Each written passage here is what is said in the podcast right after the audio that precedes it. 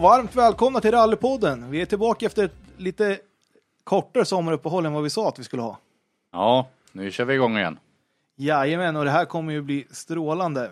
Vi har flera spännande gäster på gång. Ny energi.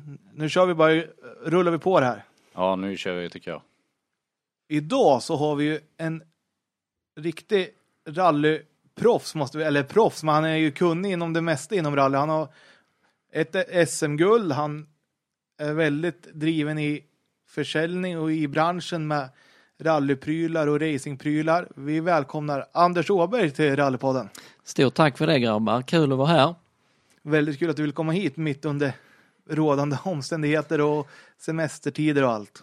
Ja, nog har det väl blivit ovanligt mycket semester även för mig för en gångs skull så eh, allt ont har något gott med sig brukar de säga.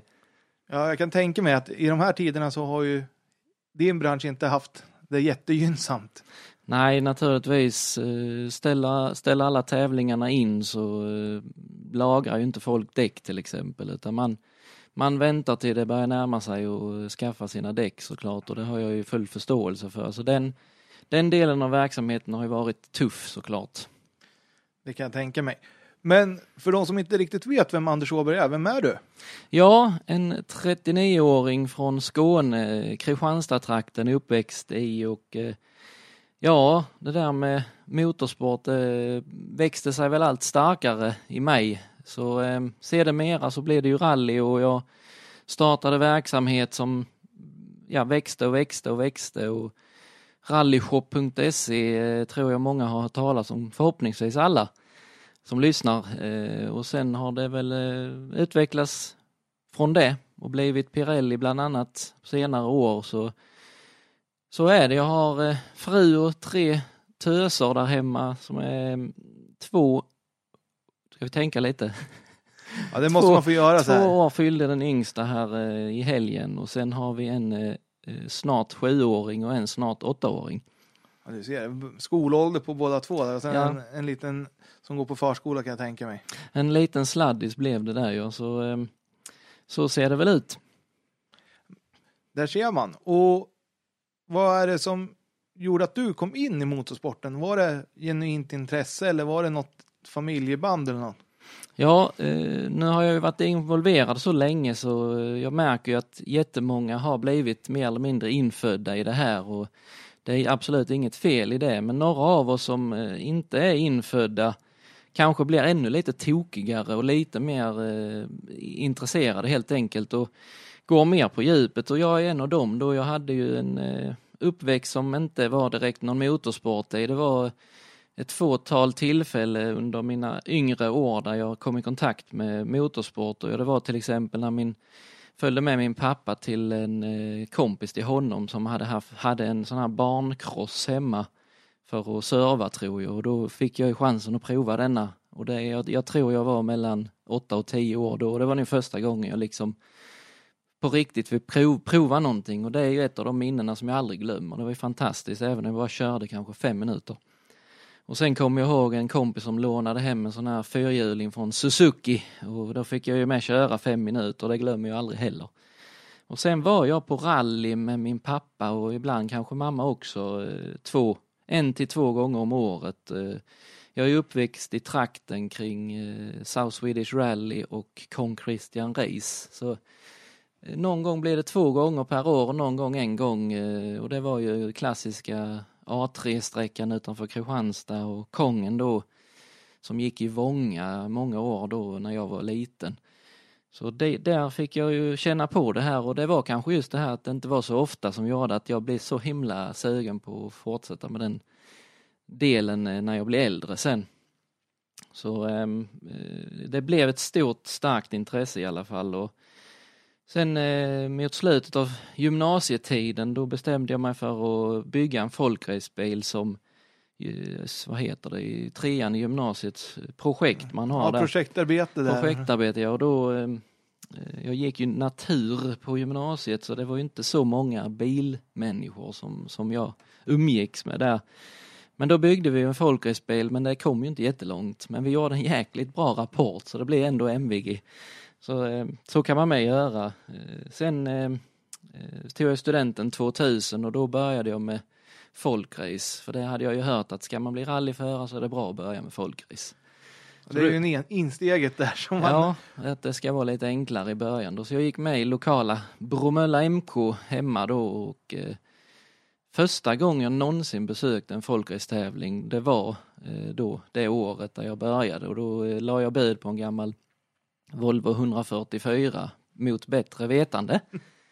Den, den framvagnen var inte rolig att jobba med och eh, eh, det blev väl mest mekande. Jag lärde mig nog inte mycket till att köra då utan det var mekande och mekande och jag bytte toppapackning tre gånger på rad för jag hade ju en borrad B20 i den och då kunde man inte ha vilken packning som helst. Ja, då var det special, vet du. Ja, det gick att ha en originalpackning men det var viktigt att själva hålet i packningen var helt rund. Och eh, jag kunde ju, jag hade inte mekat med mer än min moped innan dess så jag hade ingen erfarenhet och ingen liksom nära som jag kunde fråga hur, hur gör man nu? Så det var mycket learning by doing och jag fick renovera Delorter 40 förgasare och jag fick byta toppappackningar och jag lärde mig jättemycket och mecka med den i alla fall. Köra, nej, inte mycket. Men Så- för att kunna komma någonstans så behöver man ju det här med att mecka. För det, det vet jag, alltså jag har ju tummen mitt i handen och jag har ju inte kommit någonstans. Även fast jag har en far som är hur duktig som helst på att skruva. Så har jag alltid velat lärt mig själv och så. Och sen när man inte har lärt sig då har jag tröttnat och sen har det- blivit att man kommer in på andra banor. Ja, det fokuset man hade på den tiden, det, jag, jag, jag ser upp till dem som kan hålla på med rally till exempel. Eh, från de är unga hela livet nästan, nästan lika frenetiskt, lika många tävlingar hela tiden. Alltså jag fattar inte hur de kan motivera sig och ställa sig i garaget mellan alla tävlingar och renovera och fixa som man måste för att det ska funka. Så det, men då, då hade jag ett otroligt driv. Det var ju ingenting, inga problem att liksom byta toppackning på den här B20 tre gånger på rad, liksom eh, tre kvällar nästan.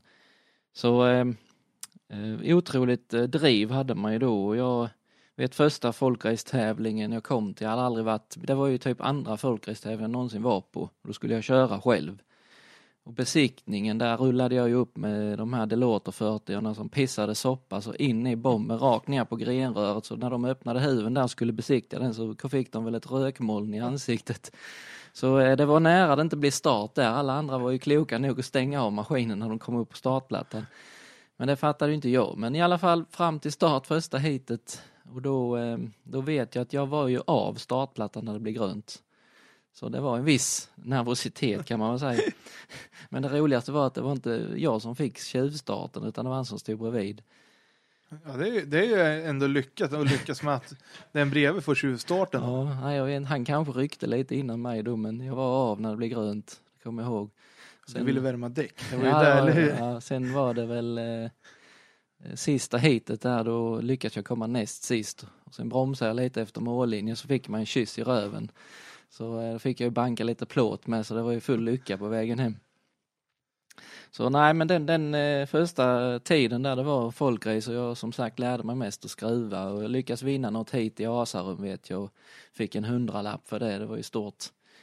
Och sen blev jag väl nia i klubbmästerskapet i Bromölla MK tror jag och tio startande. Så det var ingen succé. Ja, men det, det är ändå sånt man får med sig. Alltså, det är där man bygger sin, sin bakgrund om man säger. Och det, det är kul att höra att du inte hade någon far eller mor som var intresserad utan du har gjort det verkligen från grunden själv och kommit dit du är idag. Det är ju jättekul att höra. Men hur fortsatte det här då? När du hade varit klubb, på klubben där på Bromölla. Var det hela tiden rally du strävade efter eller var det att du ville hålla på med motorsport överlag? Ja, jag hade jag vill bara nämna, jag är extremt tacksam för eh, allt stöd jag fått från min pappa och han har varit och stöttat mig hela tiden, lagt enormt mycket tid på, på mitt tävlande under många, många år. Men han hade ju inte intresset egentligen för han, hade, han tyckte det var roligt med rally, absolut, men han hade inte intresse att mecka och sånt. Men han hade ju ett eh, oslagbart intresse för mig. Och det var ju, eh, det är jag extremt stolt över och eh, glad för att han ville vara med och hjälpa mig så mycket. Så att eh, jättetack till honom för det och han har ju stått och varit nervös på serviceplatserna många gånger under min karriär, absolut. Men eh, det, det är ju såklart svårare när man inte har någon att fråga och jag hade inget garage. Jag vet jag eh, hade min folkracebil hemma hos min farmor och eh, hon hade en bubbla när hon hade körkort då innan. Och det garaget var inte gjort för någon Volvo. Så när jag kom med den här folkracebilen så fick jag ta bort det lilla däcket de hade som stopp. Köra rätt in i muren lite grann och då kunde jag precis stänga dörrarna där bak. Och då eh, hade jag så småningom skulle det in en rallybil där ju, en 240. Och med den har ju kofångare så då gick det ju inte. Så då fick jag tänka om och då var det ju i anslutning en liten eh, annan eh, port med, med lite större garage och där var det fullt med skit. Så det röjde jag ju ut och sen gick det ju få in den här bilen där så jag kunde vara inne under tak åtminstone och mecka. Men man hade inte så höga krav på sig själv på den tiden med utrustning och så man var tacksam för att det gick liksom att hålla på överhuvudtaget. Så, eh, men eh, jag vet, jag strävade absolut efter rally redan från början. Det var det man skulle hålla på med och eh, det var någonstans då 2003 som jag tog första initiativet. Jag åkte till lokala macken och hyrde ett släp och drog iväg med flickvännen från den tiden och gjorde ett besök uppe i Jönköping hos en kille där eh, som jag glömt vad han heter. Men han kör fortfarande i alla fall. Eh, Jangeby tror jag det var.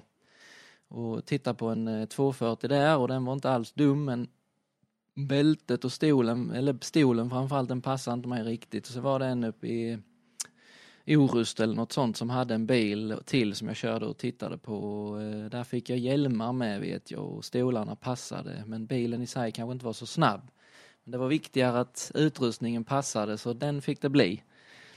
Och så den tog jag hem och sen blev det debutant i Hörby på den här lilla asfaltstävlingen och vi körde fel på varenda prov tror jag. Eh, jag visste inte att man skulle reka. Så, så det var ju svårt att hitta rätt mellan konerna där men eh, vi, vi, man behövde ju inte klara proven för att få klarat debutanttävlingen men i alla fall jag tänkte att ja, jag tar en debutant till, jag vet inte om man får det egentligen men jag lyckades i alla fall så jag fick köra Kong Christian Ray som debutant. Det var ju gruspremiär och mycket nerver och så. Men, eh, jag kom ganska långt. Sen blev det väl en avåkning i en känd sväng där. Fick, men det var inga skador så jag backade bara upp och vidare. Och sen sista sträckan så kändes det som att jag fick ett getingstick på benet och då var det kylarslangen till värmepaketet som sprack. Så bilen immade igen på 10 sekunder tror jag. Ja, då är det spännande först, där, och på grus också. Ja, så jag fick parkera där i ett vägbyte och bryta då. Sen var det silverratten några veckor senare och det ösregnade Sverigeserien. Bills Böj var med det året och det var strömavåk i den svängen men jag blev nervinkad där så det var ju bra. Sen åkte jag väl av eh, några hundra meter senare istället och då var det ju fullt med folk där med som fick lyfta upp mig och sen var det en som kom upp, eller kom, kom om mig precis när jag kom upp så jag jagade ju honom så for han ju av eh, några hundra meter från mål så det var helt kalabalik där bland C-förarna. Så det är härliga du, minnen samtidigt. Då hade du blivit C-förare i alla fall. Ja, och sen eh, sträckan efter det så tyckte jag det gick fort i en svag högersväng och panikbromsade rätt ut i skogen. Så sen stod hjulen inte rätt. Så jag kom inte upp heller. Det var inget folk där alls. Det var bara att bryta.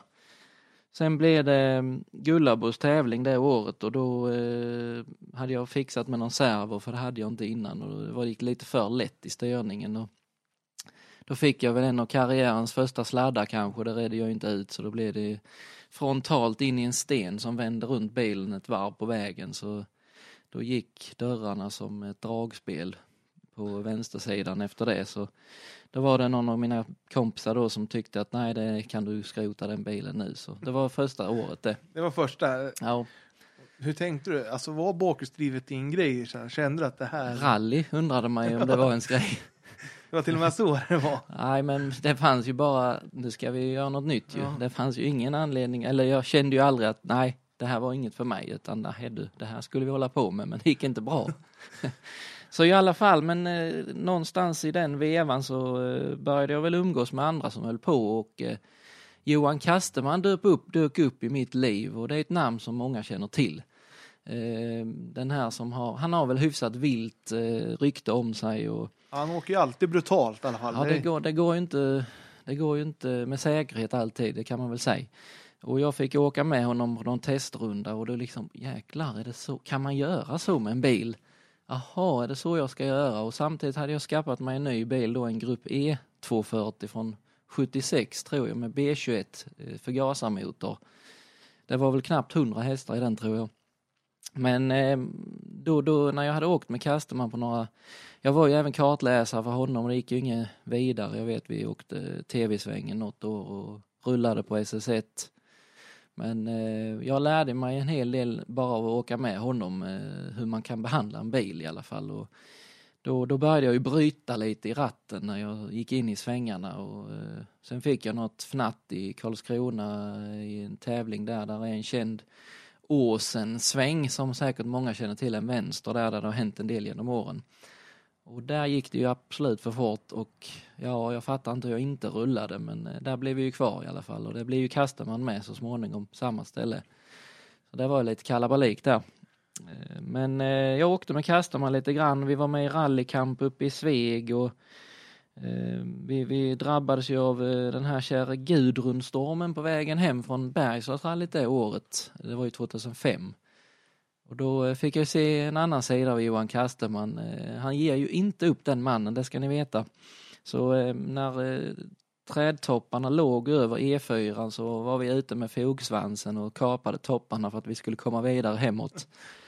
Och sen kom vi till Ljungby till slut och då fick han den briljanta idén att vi ska nu köra till Älmhult för att komma vidare neråt söderut. Men då kom vi ju i stormens öga kan man ju säga så där var det stopp. Så då, då, fick, då fick, vi stanna och eh, övernatta i bussen. Så det var, eh, ja men det var lärorikt att åka med honom, det tycker jag. Så 2005, eh, samma år där, så började jag köra lite mer och byggde en ny eh, 240 Grupp E då. Eh, den eh, var ju fantastisk att köra faktiskt. Det var Volvo originalväghållning på den såklart, så det var inga konstigheter men eh, då lärde jag mig en hel del om bilkörning det året. Så då, Åkte du mycket tävlingar då för att lära dig och testa eller? Alltså det är aldrig jättemånga tävlingar. Jag tror då fram till, om vi hoppar snabbt fram till 2017 för en kort stund mm. så räknade jag ut att jag hade kört kanske 50 tävlingar innan jag började den SM-säsongen 2017 så det var ju ja. extremt lite kanske i många Många öron. Vissa, vissa åker ju 46 tävlingar på en säsong. Så att eh, nej, det hade inte blivit så många tävlingar men eh, då säsongen 2006 då var det ju fortfarande drömmen att bli nästa Sebastian Löbb. Den fanns ju ändå någonstans där. Så då hade jag en kompis hemma, hemma i Bromölla där som hade en Audi 90 Quattro som då var Susanne Kutulinskis en gång i tiden. Okay. Så den där Audi 90 Quattron med sugfemma med fem stycken Mikuni-förgasare hamnade hemma hos mig efter lite finansieringslösningar. Och då eh, väckte jag väl liv i den lite grann och det gillade den inte riktigt så det var väl lite problem med motorn där några tävlingar så jag vet jag körde mästarmöte som det hette då nere i Älmhult, på det som eh, blev eh, Millebygden, det hette ju Millebygden redan då men det var där vi körde mästarmöte mellan södra BF och Småland. Och då eh, vet jag att jag ställdes mot Andreas, vad heter han, Magnusson från Skillingaryd i en Nevo 5 tror jag han körde. Eller nej, det var nog Ivarsson han hette då som vi tävlade mot där. Men ja, jag var nära på att ja. hänga med han i alla fall. Men det var inte helt lätt med den där. Eh, jag tror jag hade en eh, nära 200 hästar tror jag hade. Ja, det var inte riktigt kontrollerat. Ja, det, det, jag mötte ju VRC-bilar bland annat så det är klart det var lite underläge där. Men jag, jag vet, jag blev trea totalt i semesterturen 2006 på sommaren där. Och sen efter det så kände jag att då bestämde jag mig för att jag har inte resurserna att hålla på med det här på någon högre nivå utan Nej. det är lika bra att göra som många andra, ha roligt. Och vad gör man då? Om man ska bara ha roligt och åka rally. Ja, då köper man en ny bil. Ja, precis. Och vad är det för bil man ska ha då? Ja, vad kan det vara? Det ska väl säkert vara något värre fast det ska vara roligare. Eller går det ska fram just naturligtvis vara en Volvo 240 Grupp H. Ja. Det är det man ska ha eh, när man bara ska åka rally för det är roligt. Eh, och det skaffade jag ju. Stor Volvo eh, var väl inte min grej kanske egentligen så jag hade ingen servo på den heller men vi hankade oss fram resten av säsongen och sista tävlingen nere i Ekratten, Asarum, så var det jag och Gren som slog som eh, B-förarkuppen vet jag och jag trodde jag var tvungen att vara före honom och jag åkte av två gånger in i Stengär och krökte till eh, framänden eh, men jag lyckades ta mig runt och sen visade det sig att Kalle Gren då, han, han var tvungen att räkna bort en tävling så då vann jag ändå. Så då blev det B-förarcup det året. Ehm, det var ju roligt. Sen eh, tänkte jag att nej, co-driver-karriär, det kan man ju bli utan att ha en massa garageresurser och pengar. Så då tänkte jag att nej men jag har ju lärt mig lite om noter nu så varför inte satsa på att hjälpa någon yngre framåt och läsa lite noter. Och sagt och gjort, Ricky Borgström och jag vi började snacka om detta. Jag kommer inte ihåg om jag kontaktade honom, jag tror det var det. Och frågade om han hade någon co-driver nu när han skulle bli C-förare. Han hade ju varit ungdomsrally fram till dess. Så vi eh, bestämde oss för att satsa på Sverigeserien i Volvo original då 2007. Och vi började långt uppe i Vännäs. Jag vet vi körde fast i någon backe där med hans 855 och fick byta däck på någon däckfirma för vi hade odubbat. Ja, det funkar inte där uppe riktigt. Nej, det var på mitt på E4 visserligen så ja, det, det kommer man aldrig glömma. Vi fastnade i den backen där och sen fick vi lasta av rallybilen och besöka nästa däckfirma och byta till två dubbdäck. Ja, det är alltid de här resorna till Vännäs det brukar Ja, strula. de, de är fan inte roliga. Nej, vi kommer väl till någon Ja, senare det här finns- i karriären finns. också. Så nej, men där uppe gick det väl långsamt. Eh, sen eh, vet jag inte om han bara bestämde sig för att nu måste jag köra bättre. Så Gästrikekannan var det väl som var andra vintertävlingen det året och då gick det ju mycket, mycket bättre. Kommer inte ihåg om vi vann eller vi bara kom bra, men eh, i C-förarklassen då. Sen kom det väl ner till Skåne och Småland och så blev det South Swedish Rally och det var ju Sverigeserien som sagt och jag tror det var 70 bilar på den tiden och alla de här kanonerna var ju med och Ricky som ungtupp skulle ju visa dem vem som bestämmer där med den gamla 240 men det gick ju jättebra. Jag tror vi ledde, eller vann klassen. Vi kom ju i mål eh, med tre minuter i C. Och jag tror vi blev sjua totalt bland vuckarna då i den tävlingen där det var riktigt bra motstånd. Men där finns ju ett speciellt minne från den tävlingen och det var ju när de här ungtupparna då eh, som är lite galna, hur de är va och det var ju någon sträcka där som skulle gå två gånger och första vändan så kom vi mot slutet och det var en eh, högerfyra halvlång och det var ju det där halvlånga som då skulle testas naturgränserna i. Så han kom ju bra på fyran in där och vi var ju nere i diket och hängde lite grann och vi tittade på varandra i mål och sa ja det var nära det. Haha. Den får vi tänka på till nästa vända. Och eh, ni skrattar bägge två här för ni vet redan vad som hände. Och mycket väl när det var dags för den här svängen så påminde jag ju Ricky om att nu svänger det här borta och det var lite nära sist. Vad gör vi då? Då åker vi ännu lite fortare, för det gick ju förra gången, eller hur? Så då var vi ännu längre ner i diket och hängde då. Eh, det var väl en bidragande orsak till varför jag kände att nej, det kanske inte är rätt för mig detta, så då började jag väl fundera på något annat. Och samma år hade jag väl varit eh, uppe i Lima och kollat på rally med gamkompisarna och det, det är väl ofta det snackas om rallygamar och jag erkänner att jag är rallygam. Jag tror de flesta är det egentligen men den, det ordet har väl en negativ klang kanske i vissas ögon men eh, Jag tror det börjar suddas ut mer och mer, men alltså. Sen finns det ju alltid rötägg som förstör, men det är ju inte gamar. Har vi ju. nej, det det säger ju alla som har varit här att gamar och de som förstör, det är inte samma folk. Om man säger. Nej, alltså jag vet att eh, jag är rallygam, men jag är inte sabotör. Eh, jag vet, jag, jag är en av dem som vågar säga till också när det går över gränsen. Jag vet, jag stoppade nedsågning av träd en gång i, ja vilken jäkla tävling var det? Ja, det var någonstans ganska långt ifrån Skåne i alla fall, men eh, jag har aldrig varit rädd för att liksom ryta ifrån när det är fel. Så att jag stoppade lite skövling av träd där och eh, likaså någon gång när det är för massivt tryck emot att hindra den som håller på att förstör, då går jag därifrån.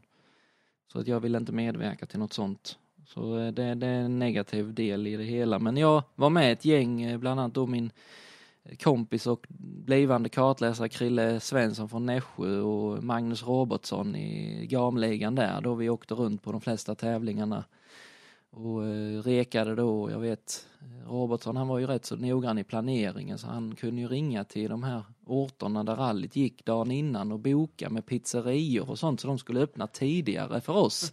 Så vi kunde komma till Herrljunga för Kullingstrofén och då hade han fixat så pizzerian öppnade någon timme tidigare så vi kunde käka där vid halv elva eller något.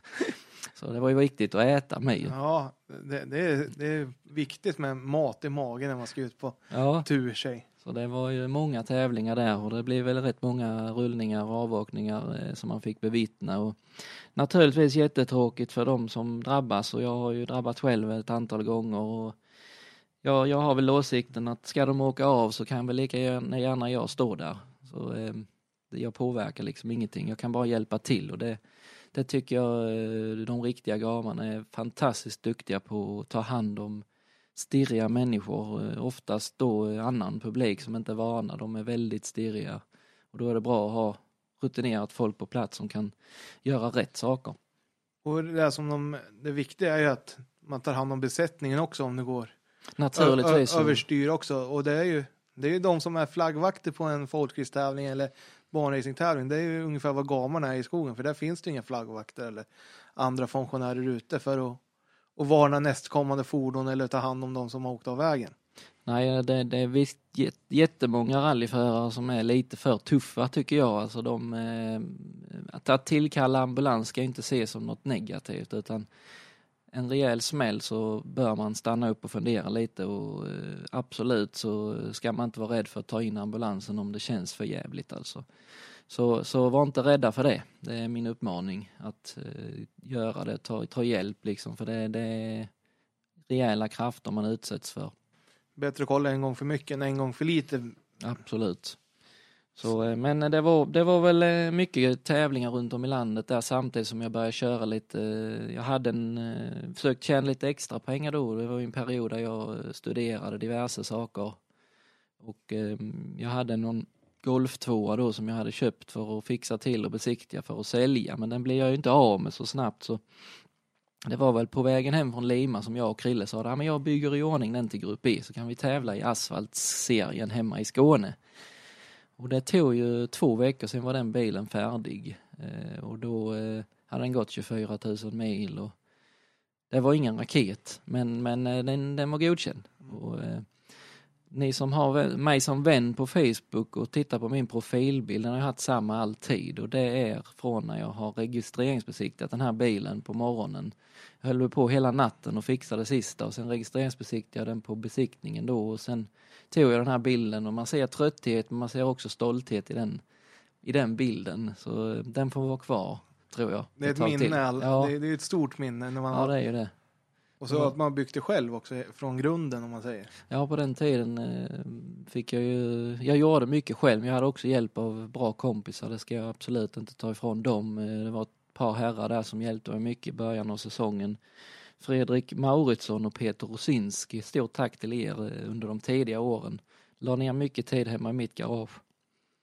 Och sådana kompisar är ju viktiga att ha som man kommer ihåg än idag efter 10-15 år sådär. Ja, man träffar inte dem så mycket för vi har växt ifrån varandra eller vad man ska säga, men eh, någon gång ibland stöter man på dem och de har ju också fått behålla sitt rallyintresse och tävlat lite själva och så, så det är kul. Så, nej, men jag tänkte berätta just om svetsning till exempel, en historia då när man inte har en kompis eller en pappa som kan hur det ska vara. Så jag har ju bara sett andra svetsa innan och hur det ska se ut ungefär. Så jag köpte en svets, kopplade på gasen där och började svetsa och det bara studsade och hoppade och tänkte vad fasiken, vad gör jag för fel egentligen? Jag fattar inte detta. Och sen till slut när jag höll på ett tag då, ett par dagar där och inte tyckte jag fick ihop det på den här gamla folkracebilen så tyckte jag, det måste ju vara något fel här. Så då vred jag ju på gasen fullt och testade. Oj, simsalabim, nu går det ju att svetsa. Så eh, man får ju vara envis alltså om man ska komma någonstans i livet. Så det, det, jag fattar ju att det är något som inte stämmer här. Så till slut så började jag ju Det var kunna- lite för lite gas alltså. det var, jag var ju för snål där på munstycket att uh, vred på för lite så det kom inte fram någon gas alls. Nej, du körde bara med. Så det var bara pinnen, eller Ja. ja. tråden, där det var en MIG-svets såklart. Så, eh, men när jag hade lyckats få på gasen så blev det kanon. Då började man lära sig svetsa med Ja. och så blev det ett antal byggen genom åren. Men det är kul när man lär sig av sina misstag också. Så här, att man, man utvecklas hela tiden av, av misstag också. Ja, nej men eh, trial and error det är ju som, det är liksom så jag är. Det, jag, har inte, jag brukar inte läsa mig till hur saker ska göras utan jag provar mig fram hellre. Och på gott och ont kan man väl säga, det, det är väl inte alltid det bästa men, men jag har alltid varit liksom i huvudet har jag tänkt ut hur saker bör vara. Jag kommer ihåg när jag skulle börja köra moped och satt, låg jag och tänkte, ja men då ska jag nog släppa kopplingen lite sakta samtidigt som jag gasar och sen så får jag nog parera det. Ja, så satt jag samma när jag skulle börja köra bil, ja men då ska jag nog släppa kopplingen sig eller så. Så jag klurade på det där eh, och det funkade ju i verkligheten sen. Så det var bra. Så ehm, jo, det blev lite grupp E golf där och det var ju jätteroligt att köra den här och det, det, alla brukar ju säga det, sina C-förarår. Det, det är fantastiskt roligt, man har bra sammanhållning och det är lite lättsamt i leden och man står och snackar lite i skogen. Och det är fantastiskt roligt eh, de, de, eh, den perioden i karriären eller livet. Och, eh, jättekul att uppleva den C-förartiden där i Grupp E och man hade sina fighter med eh, vissa som blev väldigt duktiga framöver och eh, andra som la ner men det var, det var kul. Och så, eh, när jag hade kört lite asfalt med den här Grupp E-golfen så tyckte jag det var tråkigt att man inte kunde sladda. Så då fick man ju bara snegla på grusen igen och det funkade ju fantastiskt bra och jag passade perfekt i framhjulsdrivet. Det kände jag ju direkt där att det är det som passar min körstil. Alltså jag, jag gillar att sladda men, men, eh, men eh, det, det funkar bättre med drivningen fram. Det gjorde det. Ja, man känner sig kanske lite, alltså jag tror att det är väl, det är som många säger, man ska ha det i ryggraden. Annars är det svårt att åka fort också. Jag, jag tror att det är bra att börja med bakhjulsdrift för att lära sig sladda lite och hantera bilen. Eh, jag tror det kanske tar lite längre tid att lära sig om man börjar direkt med framhjulsdriften. Men eh, framhjulsdriften är nog eh, bättre i längden i alla fall och sen påminner det nog mer om fyrhjulsdrift om man nu satsar på någon form av karriär till slut. Så eh, framhjulsdrift föredrar jag om man ska välja, men jag har provat allt.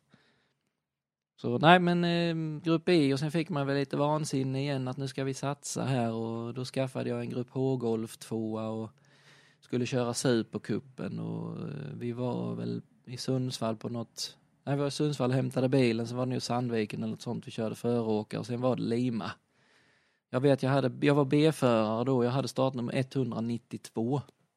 Det är skapligt. Så eh, som B-förare med nummer 192, det var långt bak, men visst, eh, det gick inte fort då. Jag hade ju, jag fattade ju sen, långt, långt senare att eh, servon på den där bilen, den skulle nog varit bättre att ta bort. Den, den motverkade mer än hjälpte, så jag vet den här fyra sträckan de har. Jag var helt slut efter sex kilometer. Var det jobbigt att köra bil fort sen? Ja, det var ju nästan som att köra utan servo det där. Ja. Så eh, jag fattade att jag inte körde fortare. Jag hade kört fortare med Grupp E-bilen. Så det var inte roligt egentligen. Men sen blev det ju vår och eh, skulle köra grus med den där bilen och jag hade renoverat fjädring och annat och eh, var ute på någon liten provtur där hemma och tyckte direkt att nej, det känns inte bra. Men dum som man är så skulle man ändå testa lite till. Körde iväg till en annan väg som inte har kört på länge nytt kalhygge i en höger 2 plus. Aj, aj, aj, det small bra kan jag säga. Utan hjälm, men som tur var hade jag bälte på mig men eh, det tog, det flyttade bakhjulet in i skärmen och det flyttade framhjulet in i skärmen så det var det bara sa pang pang och sen, sen var det färdigt. Var du åka hem till garage igen? Ja, fick ringa en kompis där som fick komma med släp och bärga mig. Eh, och sen eh, visste jag att det kommer att ta ett tag och det var ju samma veva som jag eh, höll på att avsluta en utbildning i distributionslogistik på en eh, KY-utbildning var det, gick på två år då. Och då var det examen framåt sommaren där eh, 2008. Och då satt jag ju på eh, praktik och inte hade så mycket att göra och var väl inte jätteinspirerad heller.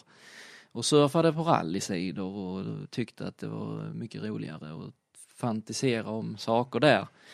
Och då började jag ju intressera mig om rallydäck och tyckte att de är ju dyra. Och, eh, men vänta nu lite, de kostar ju nästan hälften så mycket i andra länder. Varför gör de det tänkte jag. Ja, men då borde jag börja räkna lite hit. Ja, men om jag köper dem för det priset så borde jag kunna sälja dem där och kanske tjäna någon krona. Mm. Och jag, på den tiden hade jag extremt kort sträcka från tanke till action liksom. Så det tog inte lång tid förrän eh, jag hade beställt ett gäng däck. Och, eh, jag, då hade jag vid den tiden tagit över min farmors hus som tyvärr hade gått bort då så eh, jag, jag hyrde det här huset av min pappa. Och vi fyllde hela källaren med däck eh, direkt där och sen så skulle vi komma på ett namn. Och, eh, jag tror eh, om du frågar Björn Jonsson som är min eh, svåger och medarbetare och gode vän så var det ju han som kom på detta såklart men jag, jag vill bestämt hävda att han sa rallyshoppen. Och det gillar jag inte att folk säger utan det heter ju rallyshop. Så att jag kortade ner det till rallyshop så vi får väl dela äran lite. Men han var Ja. inblandad eh, i den eh, namnhistorien. Så att det blev ju en webbshop av det och det var ju ganska tidigt i branschen att börja med webbshop inom det segmentet. Så det tror jag, det fattar jag inte då men det fattar jag ju sen att det var ju väldigt bra timing att starta e-handel inom bilsport som jag gjorde det. Ja, det- för det här är vilket år då? 08. 08. Ja. Och då var väl då de flesta började ha en PC och bra internetuppslutningar och där hemma. Det Ja, kom ju, jag tror under den här internet, internethandeln hade väl exploderat i vanliga Ja. handelsområden. Det var ju CD-ON och det här, det fanns ju säkert då eh, allt vad det hette där man köpte vanliga konsumentvaror men mina konkurrenter hade väl inte några direkt bra webbshoppar vid den tiden Nej. tror jag. Så vi, vi, vi kanske fick ett litet försprång just med e-handel eh, där. Och eh, då, då var det ju däcken som stack ut vet jag, för det var ju bra mycket billigare. Folk ringde ju till mig många gånger, men vad är det för däck? Det kan ju inte vara samma.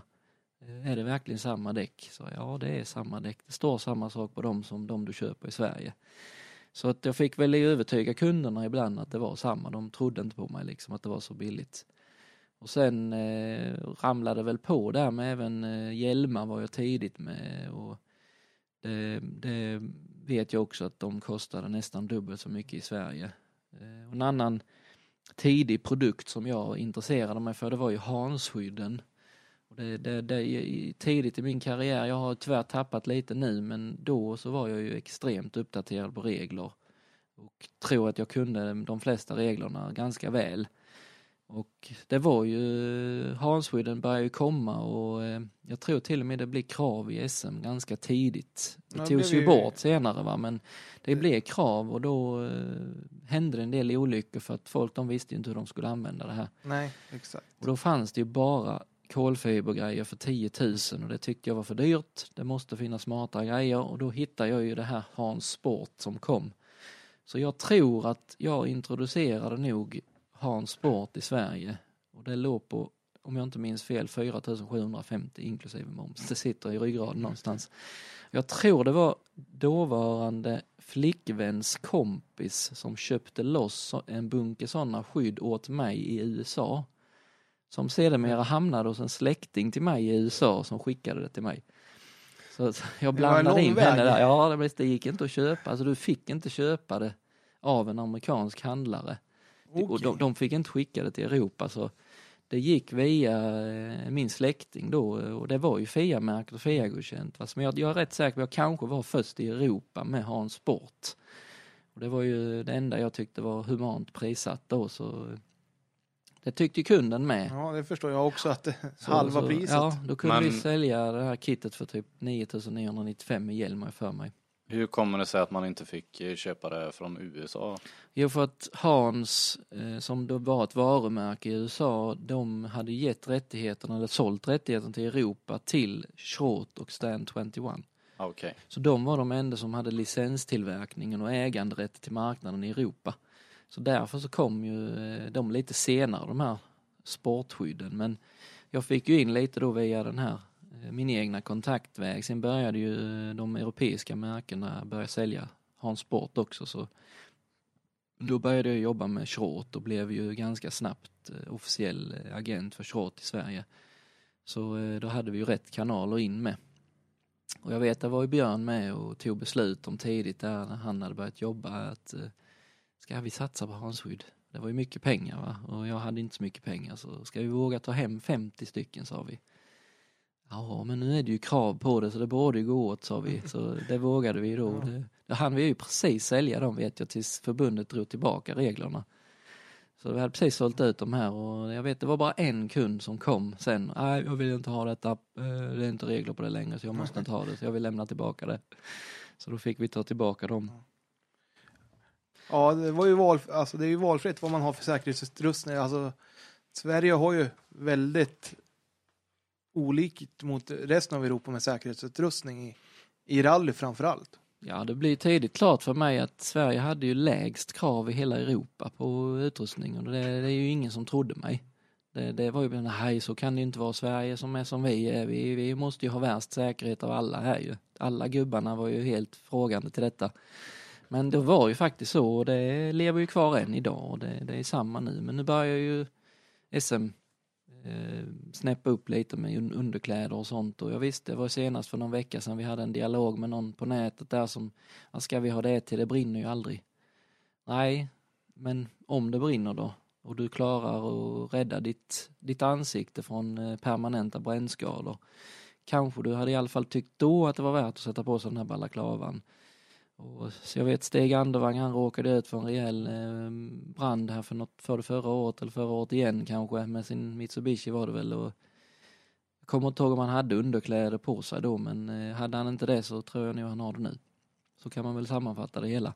Och om inte om är om så det kan man, ju- behöver man inte ha någon säkerhetsutrustning alls. Man ser ju de här gamla kraschfilmerna när de klev ut i träskor och, och Ja. shorts och grejer. Ja, ibland så låg de väl bredvid bilen när den slutade rulla med så inte kanske optimalt.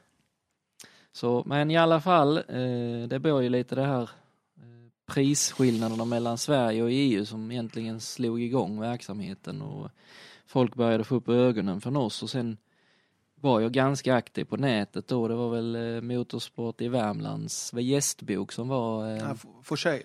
Ja, där, där var det ja, precis. Ja. Motorsport för sale och Motorsport i Värmland. Det var där eh, diskussionerna pågick. Och jag vet, jag, jag har aldrig lagt inlägg i någon annans namn eller i anonymt. Så jag har alltid stått för det jag tycker och jag har fått många påhopp på nätet. Och, men jag har alltid stått för breddens åsikt och det som gynnar bredden.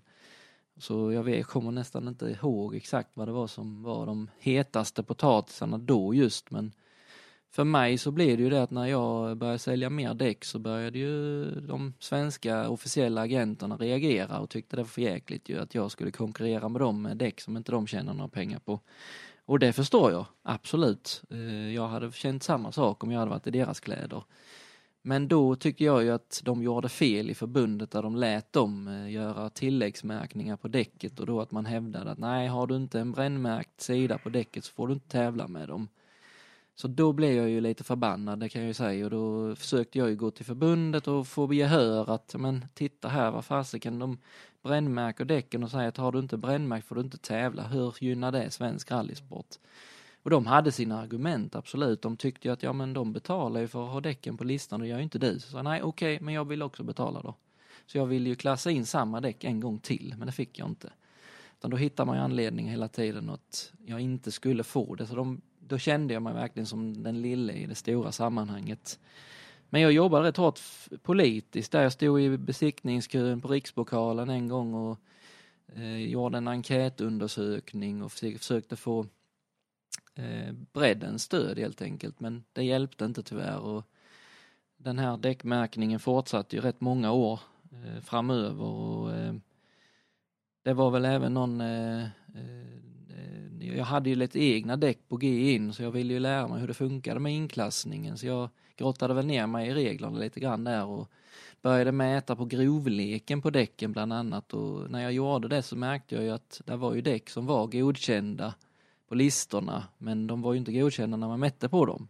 Och vad menar du med, alltså för de som inte är så insatta, då, vad grovlek på däck? Hur, hur kan man mäta det och vad är det som är godkänt det? Ja, jag tror faktiskt ingen har grottat i detta sedan jag gjorde det 2009-10 där någonstans. Och det är ju att man har tagit fram ett reglemente där man försöker begränsa hur mycket avstånd det får vara mellan gummiklackarna och därmed är det ett försök att hålla nere däck eller slitage på vägen.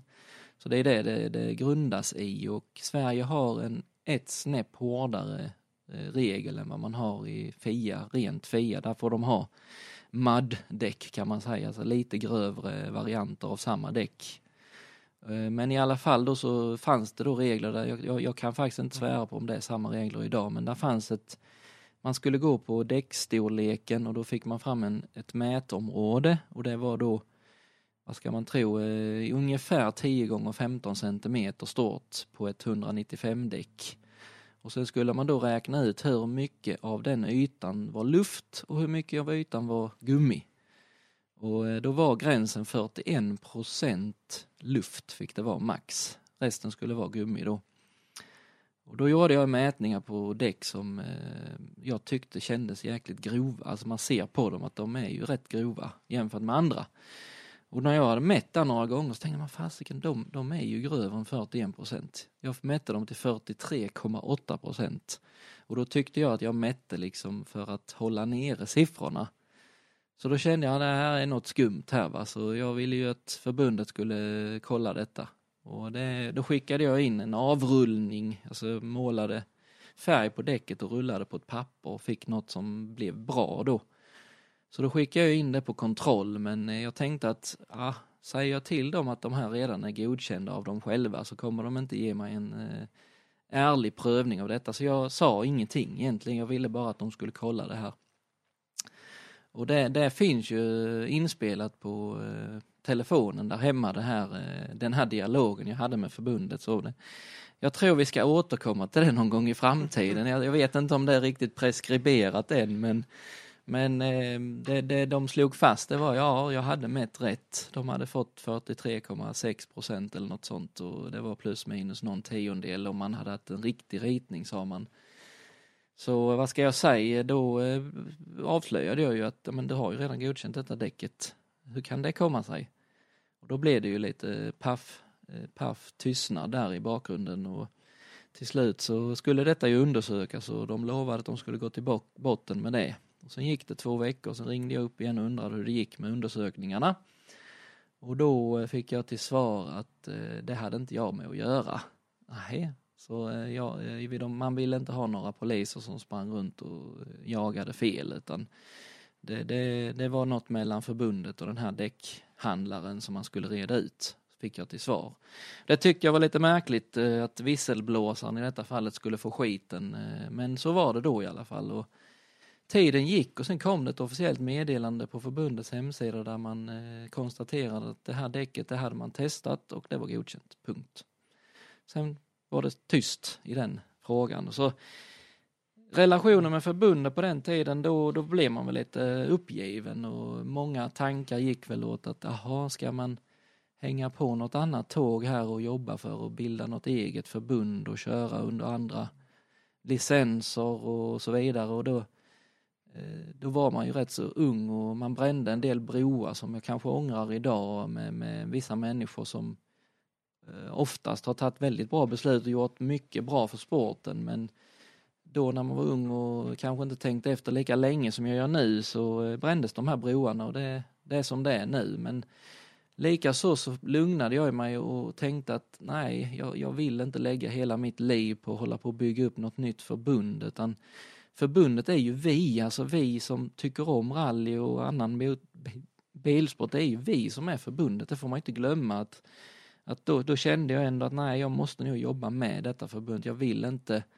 jag vill inte lägga hela mitt liv på att kanske kunna lyckas med någonting som när jag är 85 år gammal eh, driver rallytävlingar i landet. Nej, det är inte värt det utan jag bestämde mig ändå, jag, jag, jag håller lite lägre profil helt enkelt och sen så försöker jag påverka det jag kan påverka istället.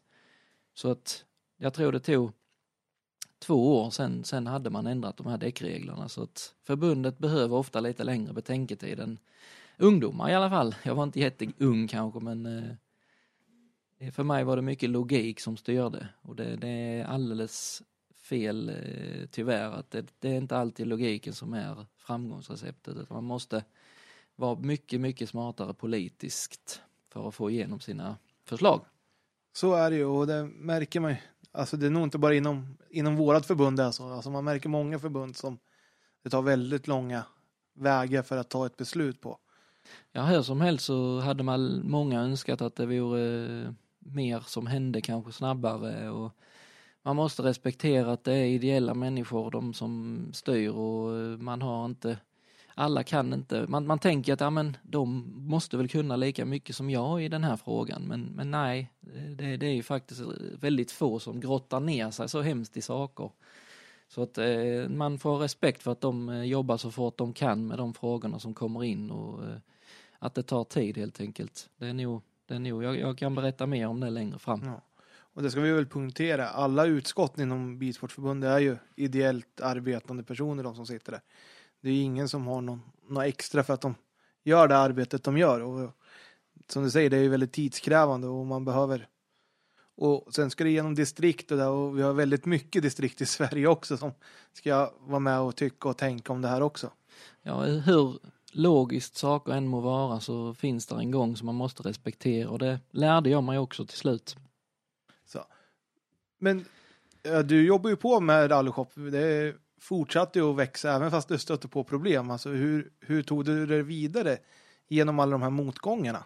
Ja, nu med facit i hand så tror jag ju trots allt att jag hade ett starkt stöd från den enskilde aktiv och man stöttade mig. Jag fick många kommentarer när jag syntes på tävlingarna och lämnade ut mina reklamlappar och så här att bra att du jobbar med detta. Klart att vi vill att det ska vara billigare däck till exempel. Och så jag fick mycket eh, ryggdunkar eh, av, av de aktiva och det var ju de jag brydde mig om mest. Så det var jätte, jätteroligt och inspirerande och jag vet däremot mina konkurrenter de var väl eh, lite svalare bemötande såklart. Och jag hade ju min, min lokalkonkurrent hemma i Hässleholm då jag hade ju flyttat verksamheten till en fastighet i Hässleholm då. Mr Lindberg han vi har haft en professionell relation hela tiden skulle jag säga. Jag hoppas att han också har den synen och sedermera så tog vi över GAs verksamhet så han hatar nog inte mig i alla fall. Men då, då vet jag han besökte mig på, i Hässleholm då när jag hade flyttat dit grejerna och tyckte att ja men Anders eh, ska du inte skänka dina pengar till Frälsningsarmén istället för att sälja så billigt. Så, det, det, det är sånt som händer kanske genom genom åren. Man trampade ju in lite hårt bryskt där på hans bana va? och det är som det är. Kon konkurrens är tufft.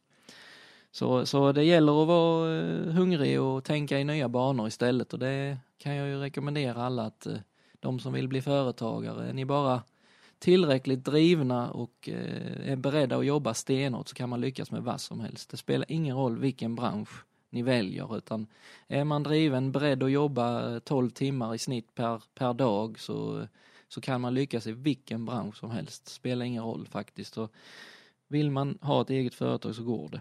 Det är inget snack om det. Och sen mitt här, va, det, från början så kände väl inte jag kanske att jag visste om det här kommer bära så jag kan leva på det. Men redan 2009, då år två, så, så började jag jobba med det heltid. För det var nog kanske mest för att jag hade inget annat att jobba med. Så då kunde jag lika gärna lägga all tiden på det. Och det växte och jag levde väl på min dåvarande sambo och blivande fru. Så hon eh, stod nog för eh, matkonto och annat och hyra och lite så. Så jag, jag, jag la ju allt jag tjänade på att utveckla verksamheten istället. Så men nu kanske det är lite tvärtom. Där hemma. Och det är ju skönt att det blir så att man kan bjuda tillbaka senare. Alltså. Ja. För jag kan tänka mig, som sagt, för det första så såg hon det inte allt för många timmar om dygnet när du Nej, det var ju de här var igång med långa det här. dagarna. Och så helgerna ute på tävlingarna och jag vet jag jag var på någon SM-tävling med min skrinda jag gick runt med på serviceplatsen. Där stod två däck och en eh, hjälm med ett hansskydd som jag gick runt och det är klart de här Eh, kända gubbarna, de undrar vad det är för en pojkspoling som kommer här, han vet väl ingenting. Och det är klart, eh, men, men när jag öppnade munnen och de förstod att jag kunde lite om det här med hansskydd till exempel så fick man ju mer och mer respekt från, från kunden och de aktiva så eh, successivt byggdes ju förtroendet upp för verksamheten.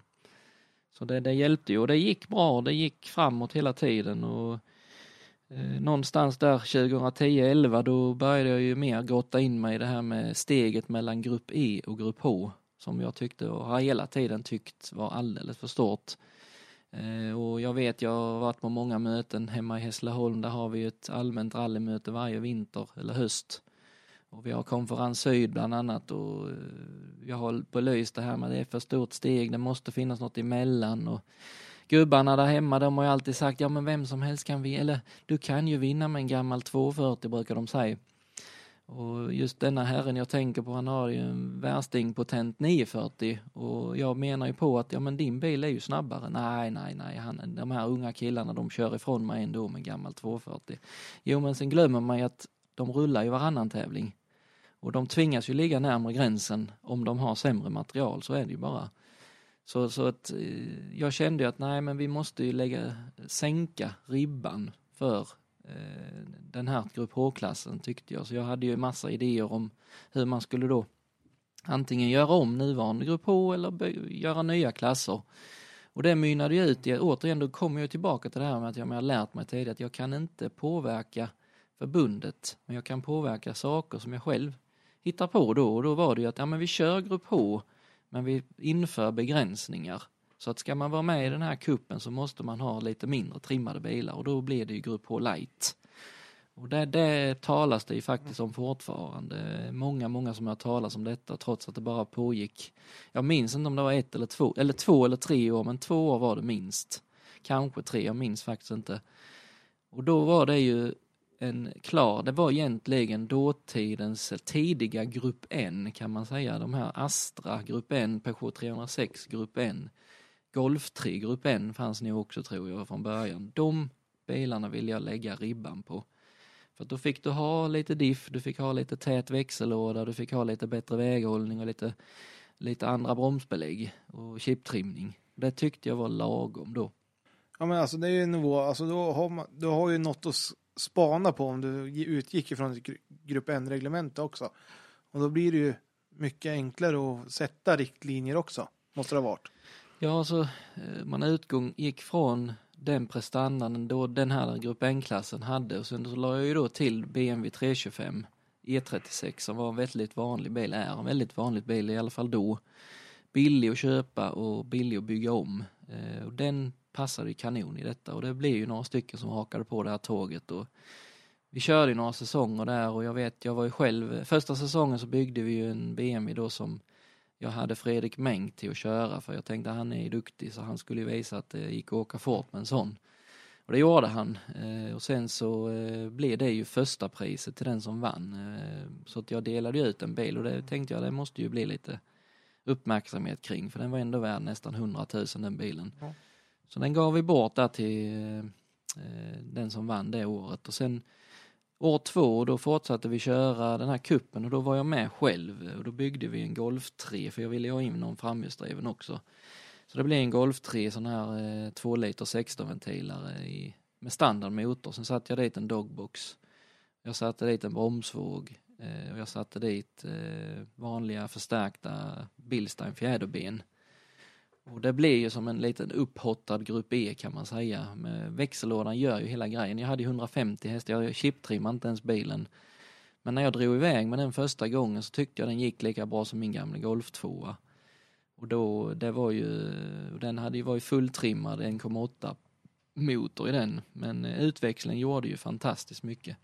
Så jag tyckte det var jätteroligt att köra den bilen och den säsongen körde vi väl en 6-7 tävlingar tror jag. Och det gick väldigt bra som B-förare i Grupp H. Jag låg där runt tredje plats. Det var svårt att ta de sista men eh, runt tredje plats kunde man mäkta med i alla fall. Och då som B-förare? Ja, jag är ju fortfarande B-förare. Ja.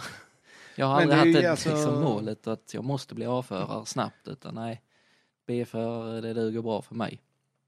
Då är, alltså det är ju det är skönt att, att du säger det, alltså, man behöver inte sikta högt. Alltså, man, kan lägga sig på den nivån man känner att det här, det här är lagom för mig. Jag hade väl säkert kunnat skriva något snyft brev till förbundet och tyckt att jag skulle ha en A-licens men eh, jag vet inte vad det gör för skillnad och när jag gjorde comeback på riktigt sen så så spelade det ju ingen roll för då var det SM och då blir man ju totalsidad i klassen istället så den som leder SM får starta först oavsett vad det står för licensklass på, på licensen.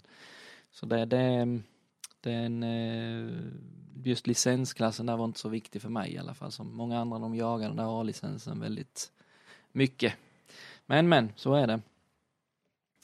Så i alla fall, vad ska vi säga, jag glömde väl en rätt så stor grej för mig själv eh, i min karriär. Det var ju 08 med den här golfen som vi pratade om då när företaget startade så kraschade jag ju den på test och sen riktade vi och grejade där över sommaren och sen framåt hösten så var den ju ihop igen och då blev det ju Krilles hemmatävling i Nässjö där. Eh, no Novemberskölden heter den ibland men Höglandsrallyt hette det då. Ja.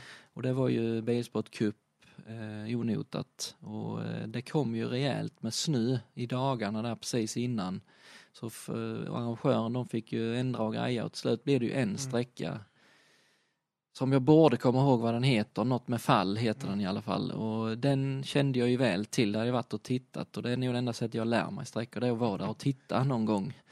Och den hade ju gått innan då. Så där, eh, den skulle gå tre gånger. Och vi det var ju isfläckar på den här sträckan. Så det var extremt svårt. Men det var inte många trimmade framhjulsdrivna som var med. Så där hade jag nog en bra fördel. Så vi var ju väl trea totalt tror jag efter första omgången och vi var nog tvåa totalt efter andra omgången och sen var vi totalvinnare efter tredje omgången eh, i en Golf 2 Grupp H som B-förare.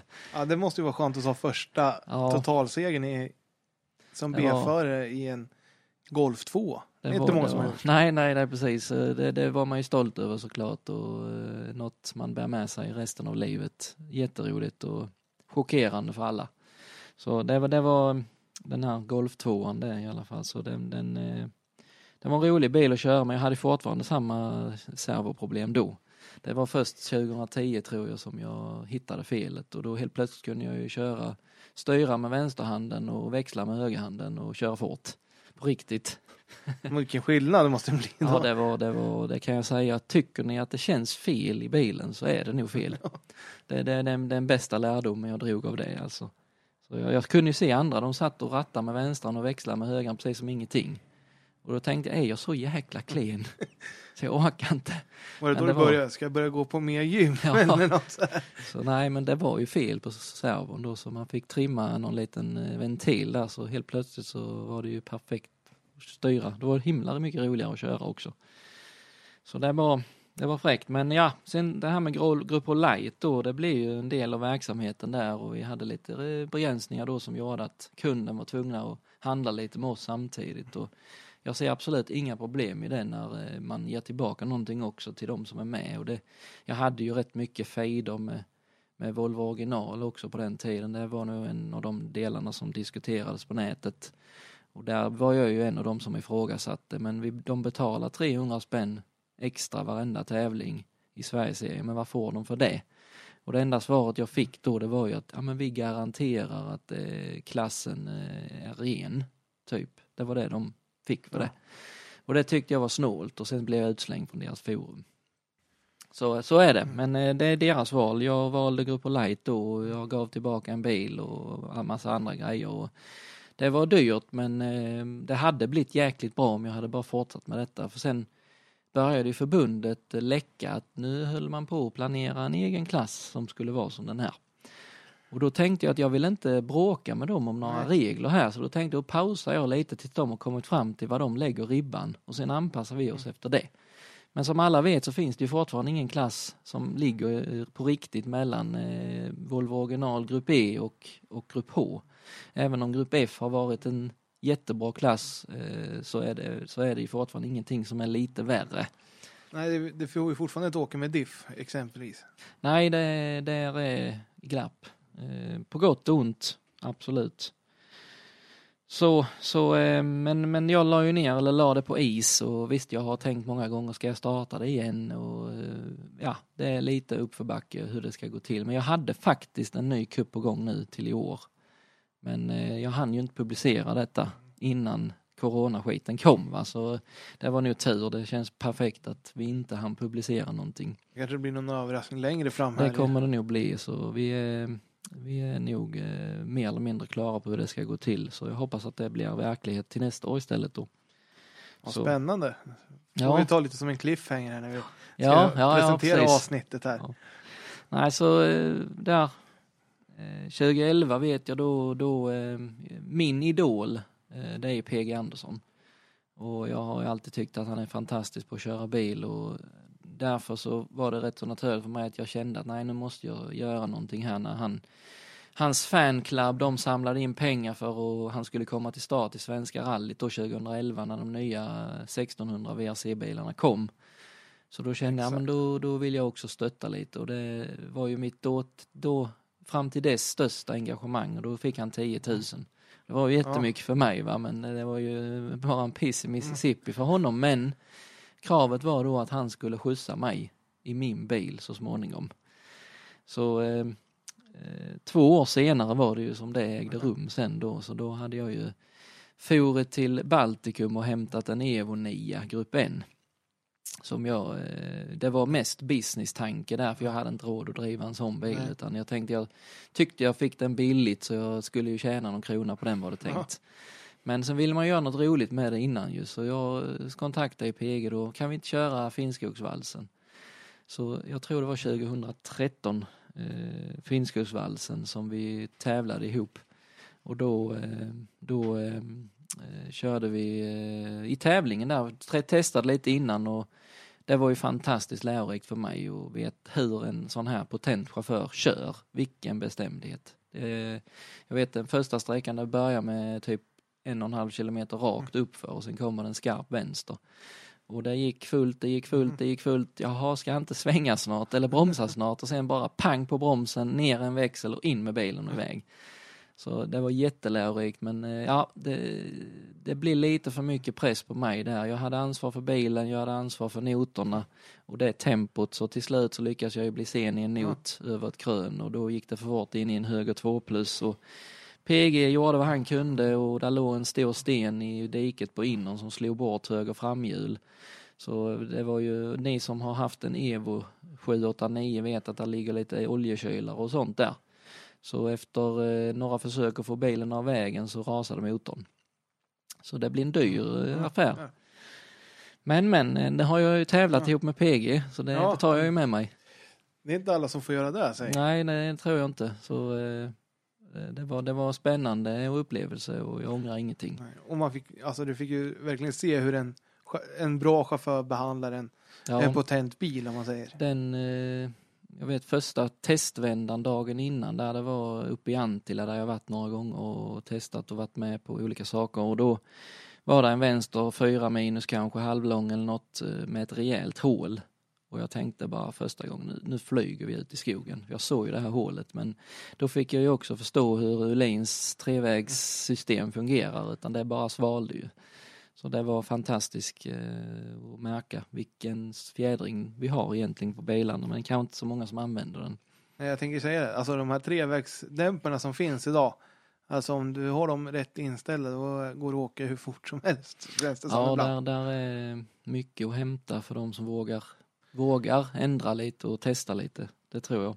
Jag tror att många skulle våga alltså testa på, det spelar ju ingen roll om det är framförallt på grusväg men även på bana hemma eller för att våga klicka på dämparna. Mm. Nej, det verkar vara många som är rädda för det, men jag tror de yngre är lite benägna att testa lite. Så de, eh, jag, jag, jag tycker absolut man ska våga testa och jag brukar säga till de unga att eh, vad, vad är du rädd för? Du ligger sjua i klassen och det är tre sträckor kvar, testa någonting då.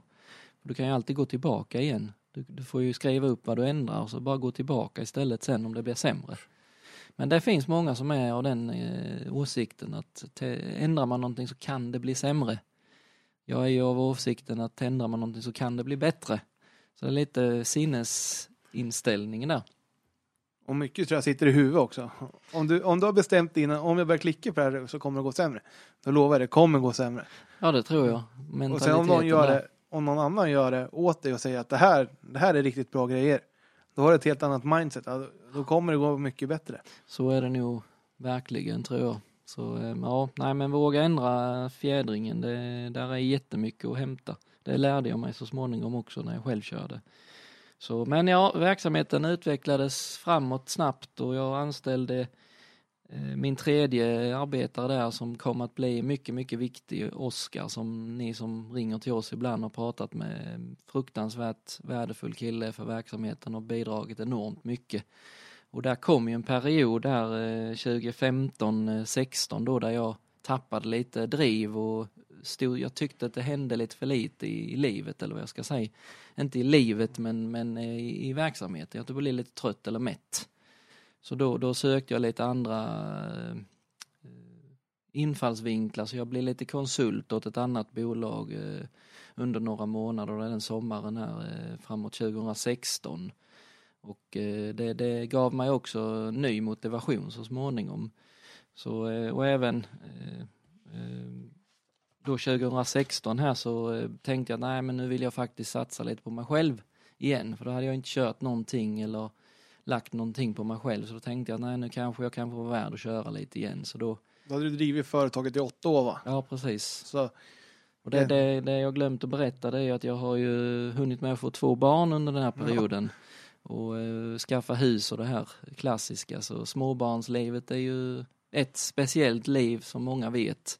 Och mycket som är jättefantastiskt och eh, man brottas ju hela tiden med de här tankarna. Jaha, kommer jag nu ångra att jag inte var hemma mer? Och eh, jag väljer att, försöka och tänka att eh, jag ska vara med så mycket jag kan men jag ska inte ångra någonting för då mår man bara dåligt av det sen tror jag. Men visst, eh, man, alla tror jag känner det oavsett hur mycket tid man lägger på sina barn när de är små att man la för lite. Jag tror inte det spelar någon roll faktiskt och jag tror det är viktigare att försöka göra någonting när man har chansen. Så jag hoppas att jag kan stå för det om 20 år. Ja, det är ju det, alltså man, de kommer ju ha ett minne av det i alla fall. Så. Ja, Och det, det man gör med dem är ju sitt eget minne man bär med sig mest, i alla fall de här första åren. Och det är som du säger, ta vara på tiden med barnen som du har. ja, Och Så. sluta ångra grejer du inte har gjort. Ja, nej det, det, det, det har jag som en punkt här inringat på mitt blad. Vänta inte står det. Och det kan jag väl berätta om mer när vi närmar oss den punkten här men det jag skulle säga det var ju att jag körde ju, jag köpte en eh, Peugeot 205 Grupp H. Jag tänkte nu vill jag också ha sekventiell låda och en, en välbyggd bil och det var ju Jocke Andersson uppe i Vännäs som eh, hade förfinat den här bilen och den var ju i väldigt fint skick och mycket, mycket genomtänkta lösningar på allting. Och den, den bara fungerade ju, det var ju inget strul alls egentligen. Då körde jag asfaltskuppen nere i Skåne med den. Och eh, tävlingsmänniska som man är och man börjar närma sig eliten så eh, växer ju hornen och jag, jag, man kan säga att jag nästan tog en total sträckseger på en tävling. Men jag hade lite för bråttom in i målgården så jag gled fram och slog ner den här målgårdskonen men tiden var bäst av alla i alla fall. Så med lite fusk, dit. ja, med lite fusk så hade jag ju en eh, total sträckseger där. Och jag slog ju de här kända asfaltspecialisterna då och då men eh, jag fick aldrig eh, knyta ihop säcken med någon sån här riktig total seger eller jag tror vi var jag tror jag var total fyra som bäst. Så vi nosade ju på de riktigt fina medaljerna där men eh, så, så i alla fall så var det himla roligt att komma igång igen och eh, jag, Jocke som är med som co-driver här idag i eh, resesällskap, han var med och läste karta då, det var ju inga noter på den tiden men han, vi skrev lite noter ändå men så det var kul att göra det ihop med någon vanlig kompis eller vad jag ska säga. Så, eh, men eh, på hösten där var det ju klassiskt möte i klubbstugan i Hässleholm igen. Och det var dags för en ny match med gubbarna och försöka få dem att förstå att det kanske går att ändra saker och det kanske blir bättre men det gick trögt och eh, de var rätt så lea mot mig den, den mötet så till slut blev jag riktigt förbannad så då lämnade jag mitt i mötet och på vägen hem bestämde jag för att nej, nu ska jag satsa mer på mig själv. Jag ska köpa en vinnarbil i en klass och köra SM. Och jag som många av er andra som lyssnar tror jag har stått där på SM och tittat på eh, de här olika klasserna och tänkt att men den klassen där, där borde jag ju kunna hänga med. Alla, eller alla nästan tror jag som kör själva, de tänker men den klassen där, där borde jag ju kunna hänga med. Man kanske kunde vunnit en medalj om man hade haft lite flyt. Och den tanken har ju jag med haft och mina kompisar och då, då faller vi över på det här vänta inte-punkten. Nu fick jag den tanken att så tänkte jag att ja, man kan ju alltid tänka nästa år då är det nog bättre. Ja. Eller om två år, då passar det bättre för då är barnen större och jag kanske har tjänat mer pengar eller vad fasiken den må vara. Men jag har levt i mottot där, vänta inte. Utan känner man att det här vill jag göra och det går, vänta inte. Så det är min största rekommendation just med tävlandet. Eh, Lös problemen istället och kör. Så det, det gjorde vi ju då och då kände jag ju att jag stod ju med där och tyckte att de körde för sakta i den här eh, en, en eh, lilla grupp N eller, eller vad det kallas, där, otrimmat klassen eh, tvåhjulsdrivet. Ja. Och det var ju inte så många startande heller så tänkte där borde man ju, de har lite tur så kanske man tar en medalj. Otrimmat Det tvåhjulsdrivet. Ja. otrimmat tvåhjulsdrivet ja. Så, så visst, där var ju, de som vann var ju riktigt snabba. Det var ju Mattias Ledin bland annat och Adielsson var med och Kicken Jakobsson var med. Så jag tänkte, ja men om de är med så kanske jag kan ha tur och bli trea i alla fall. Så jag kände väl att, eh, nej men det kan ju ändå vara roligt att få gjort detta någon gång. Och så för första gången i karriären ska jag ha en bil som jag vet är bra på pappret. Så då började jag ju leta bil och då och nästan än idag så är ju Peugeot 208 vinnarens val. Så då kände jag att nej men en sån ska man ju ha. Så jag åkte till Finland och hämtade hem eh, Jusso Nordgrens vinnarbil från finska mästerskapet. 2016 vann han med den och sen så eh, eh, fixade jag till den lite grann där. Det var någon sned bakaxel som byttes bland annat. Och sen var det ju vinter och eh, då tänkte jag, jag får ju köra någonting innan premiären. Så jag, jag även eh, kontaktade Eh, dåvarande Pirelli-ansvarige Thomas Lindström och frågade det om inte han, eh, vi kunde ha samarbete så jag kunde hjälpa honom att sköta servicen om jag nu ändå skulle köra. Så kunde jag ju sköta servicen på tävlingarna. Och han skulle fundera på det sa han men han visste inte riktigt och sen gick det väl några veckor och så frågade jag igen och då sa nej vi är nog inte redo riktigt än sa han så jag tänkte ah, okej då, då, då släpper vi det. Men eh, vi åkte i alla fall upp till Bergslagsrally tror jag det var och åkte föråkare och jagade Ola Strömberg vet jag på något ställe där det hade varit en olycka och ja men det var häftigt att få köra den här bilen som funkade ganska bra faktiskt. Och sen kom man till Söderhamn då, SM-premiären i den här sprinttävlingen eh, och då för första gången i karriären så, så hade jag nya vinterdäck på bilen. Och eh, jag gick ju i källaren direkt i starten där. Det greppade ju något fruktansvärt där. Eh, så det var jag inte beredd på så där tappade vi väl någon tiondel bara där. Men sen eh, gick hyfsat tyckte jag men eh, vi var ju långt efter eh, de snabbaste R2 som var juniorerna det året. Ja. Det var inget snack om det, det visste vi att det blev jobbigt att hänga med dem. Men gubbarna då i min klass, där var vi ju hyfsat med ändå. Jag tror vi låg tvåa då. Det var Micke Jervelius som ledde med 2,4 sekunder och sen andra vändan så, eh, jag vet det var ju Krille Svensson som åkte med där, annars var det ju tänkt att det var Björn som skulle åka. Och han satt hemma och lyssnade på rallyradion och hörde Jevelius komma i mål och sa att ah, det gick ganska bra nu, det där slår de nog inte. Men då lyckas vi tvåla till han med någon sekund där ju så vi vann. Så simsalabim, en SM-start och en seger eh, direkt där. Eh, Ja, det var ju väldigt oväntat och roligt. Det som var unikt där var ju att det bara var två sträckor. Om man slog ihop de två tiderna till en hel tävling i SM. Ja precis, det var kanske första och enda gången det har varit så hittills, jag vet inte. Men det var, det var fulla poäng i alla fall. Det var det, Det, det, som är det viktigaste. Ja, I alla fall när du ska åka en hel serie så där också. Få börja med en seger i sin första SM-tävling. Det måste ju... ja, det gav väl eh, blodad tand såklart och vi hade ju hela tiden fokus på en hel säsong så det var inte att man bara chansade utan eh, vi skulle köra. Mm. Och då så tänkte jag, nu har jag en internationellt godkänd bil och varför inte köra Rally Sweden? Det är ju allas dröm skulle jag tro som kör rally i Sverige och var med på den tävlingen och jag hade bilen och de hade ju jag tror startavgiften var 12 000 då 2017 och eh, det är ju inte så fantastiskt mycket mer än en SM-tävling. Och sen däremot däckkontot det är ju dyrt där och soppan ska vi inte tala om. Det var ju inför start och då fick jag ju fram reda på att man fick inte tanka själv i VM utan det ska ju köpas via enhetsbränsleleverantör och jag som då är van att eh, ifrågasätta lite grann och för, kanske utmana vissa sanningar, då tyckte jag men min bil var ju mappad på 98-oktanigt Ja. och för att köra där skulle jag då mappa om boxen och köra på racersoppa och sen hinna, hinna mappa tillbaka den igen till Östersundstävlingen. Det såg jag ju att det här kommer inte bli lätt alltså.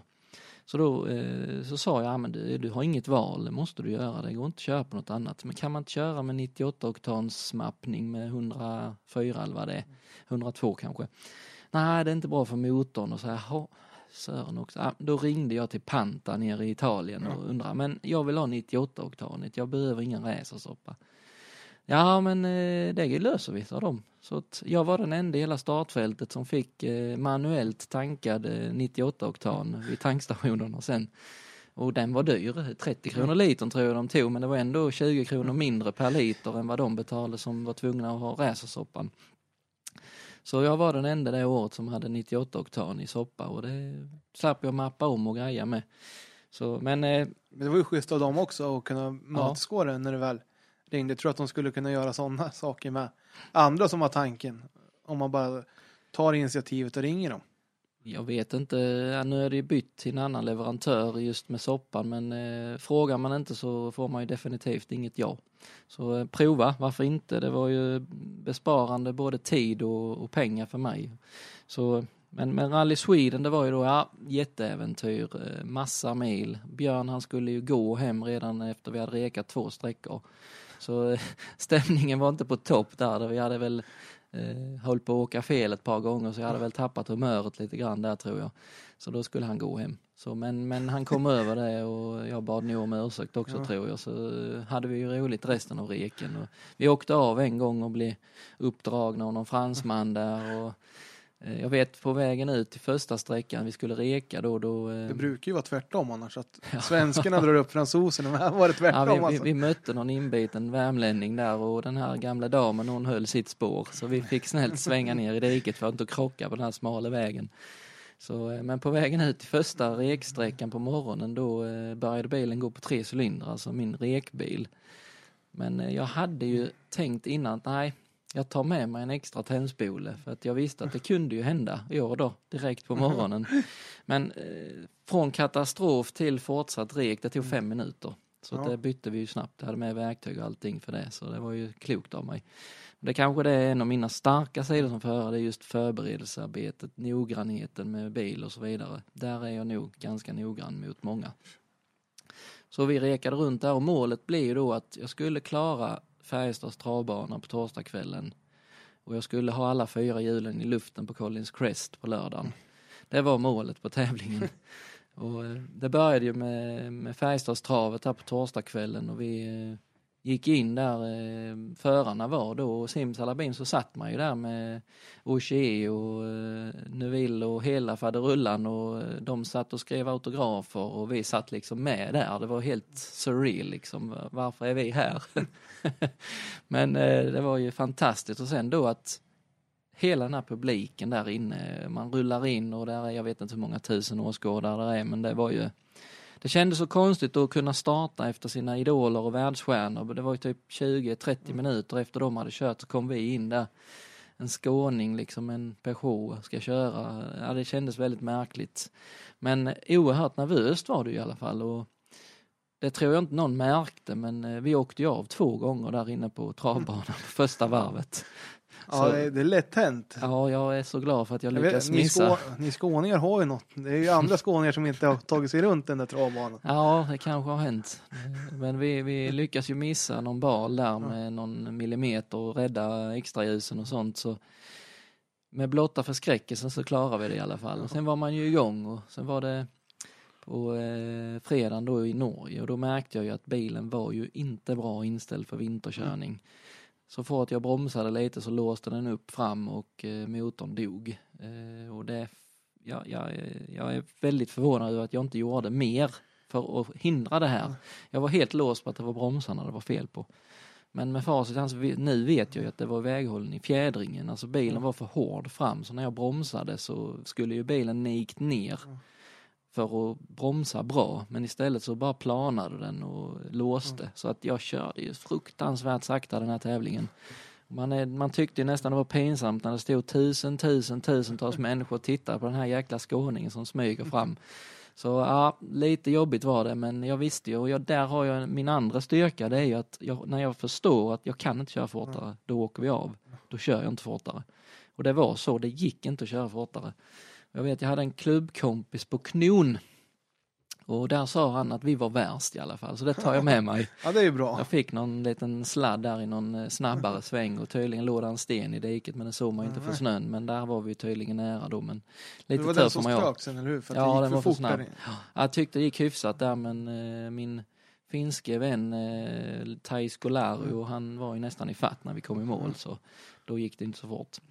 Det var en minut långsammare Ja, ungefär. nästan, nästan. Så ingen imponerande tid, men då återstod ju nästa mål och det var ju den där fyra hjulen i luften på Collins Crest. Och eh, vilken upplevelse det var att köra den sträckan. Jag har ju varit där och tittat många gånger, inte på Collins Crest har jag aldrig varit och tittat för är man plåtgam så kanske man inte ställer sig där. Där är ju 30 000 andra jönsar i vägen men jag har ju varit på eh, Vargåsen många gånger och tittat och gått stora delar av sträckan och återigen. Det är det enda sättet för mig att lära Ja. mig någonting om en sträcka. Så jag kunde ju den hyfsat. Och då, ni som har varit där vet ju att man kommer ut längs med sjön där innan Collins Crest och där är ju fullt med folk överallt och där är lite härliga svängar och sen ser man det här krönet och vet ju att man ska hålla ett visst spår och det visste jag ju och eh, jag tror jag höll ganska fullt men jag hade kanske inte jättemycket fart in. Men jag höll fullt och perfekt spår och nog hade jag alla fyra hjulen i luften och hoppade den 20-25 meter. Och sen fick jag en fin sladd efter i högern så ja, det var, då, då var det glädje i bilen och vi var så nöjda och eh, sen var det ner till Färjestad och köra travet där var med skitkul och då höll vi på att spöa den här Lario i alla fall på travet. Så eh, det var nog, det var höjdpunkten Ja, det kan jag tänka just under Alltså. svenska. Så sen körde vi Likenäs på söndagen och två gånger och då mellan omgångarna så samlas man i någon värmestuga där i någon by som jag inte minns vad den heter men då, då var det ju, det var ju inte mer än en 35 bilar kvar kanske i startfältet då. Så där satt vi ju bordet bredvid eh, världsstjärnorna och fikade och lyssnade på dem. Och feg som man är så vågar man inte gå fram och be om en autograf eller något sånt va? Men det var ju rätt det var fantastiskt häftigt att vara med om. Så ja jag kan bara eh, rekommendera alla att eh, försök hitta lösningar och kör det rallyt. Och nu då när man hör att det kanske ska flytta norrut så känns det ännu bättre att ha gjort det här, fått hoppa på Collins Crest och något som jag kommer bära med mig resten av livet och eh, tala om mina, med mina barnbarn. Där har jag hoppat liksom. Ja, fantastisk känsla. Det kan jag tänka mig. Alltså, det är ju som du säger ett, en dröm för många rallyfantaster i Sverige att få, få Ja. göra det. Och, och sen få göra det med sin svåger också. Det måste ju också vara Ja, nej, extra och det, bästa kompis. Det kommer vi dela resten av livet och prata om ofta tror jag, eller ofta ofta men det kommer ju dyka upp på kalas i hela livet tror jag. Kommer du ihåg det, kommer du ihåg det och så kommer man på några nya detaljer så nej fantastiska minnen och resultatmässigt är inget att prata om men vi vi körde fatt Rysel tror jag på, vad hette den, Svullröja 2 där han hade totalt dubbslut fram och vi hade väl 20% dubb kvar tror jag. Och det gick ju betydligt fortare än utan dubb. Så det, det var väl det jag får ta med mig. Och sen så snubblade vi väl in på en andra plats till slut för de andra de åkte av och bröt. Så Rysel vann och vi kom tvåa men så är det. Då var det ju före Lauri ändå. Ja han hade ju åkt av och skottat någon, någon 15 minuter eller något någon, i början. Jag tror han stod redan på sträcka ett och skottade. Ja, du ser. Ja, så nej, men man ska ju ta sig runt med såklart om man vill komma någonstans. Så nej, men det var just 2017, det var ju liksom, det är ett år som är svårt att bräcka. Jag vet inte 17 om det kan hända någonting som slår det som hände för mig det året. Jag har sagt det till många redan, men det här med att stjärnorna stod ju rätt alltså. Ja. Allting gick min väg. Och eh, mitt under reken i svenska, då ringde Thomas Lindström från eh, TL Racing, då Ja. Pirelli i Norrköping. Och eh, jag vet inte om ni känner Thomas då, men han, han är ju på sitt sätt och han sa väl i stort sett bara, skulle du ta över Pirelli eller? Hörde ni vad han sa? skulle du ta över Pirelli eller? Var det han sa. Så sa ja, ja, ja, jo, jo, det, det var mitt under reken här på svenska, men eh, jag kan ju ringa dig på måndag, men det ska jag, sa jag.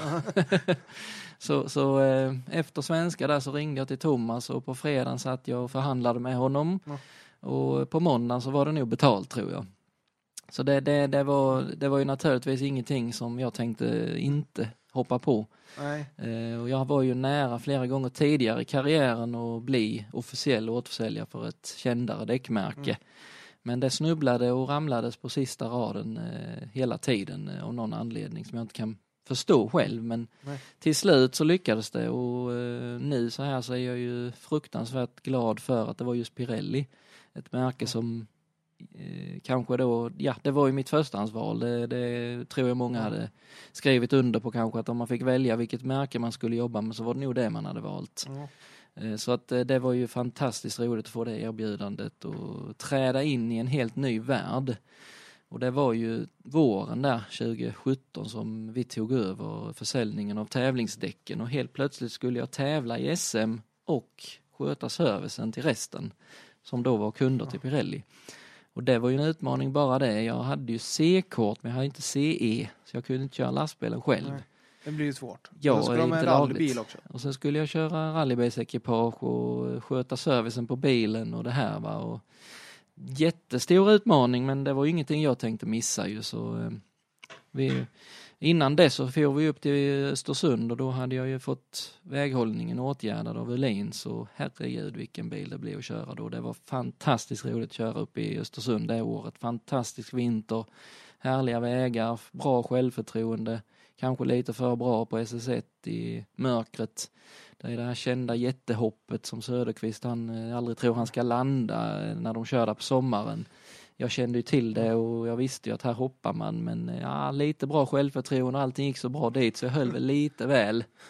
Och vi flög. Det blev tyst liksom och sen small det ju till och skramlade till i allting men som tur var så, så eh, räddade bilen var hel men jag körde och luktade länge för det luktade bränd eh, olja men eh, den höll. Och det som blev min värsta konkurrent under året, Johnny Andersson, han hoppade ju sönder sin växellåda där. Men då ska vi tillägga att det var min extra växellådsfäste som räddade honom att komma vidare i tävlingen. För han skulle precis ge upp när han kom och frågade mig om jag hade ett sånt växellådsfäste över. Och det hade vi ju så han kunde fortsätta tävlingen och tog poäng.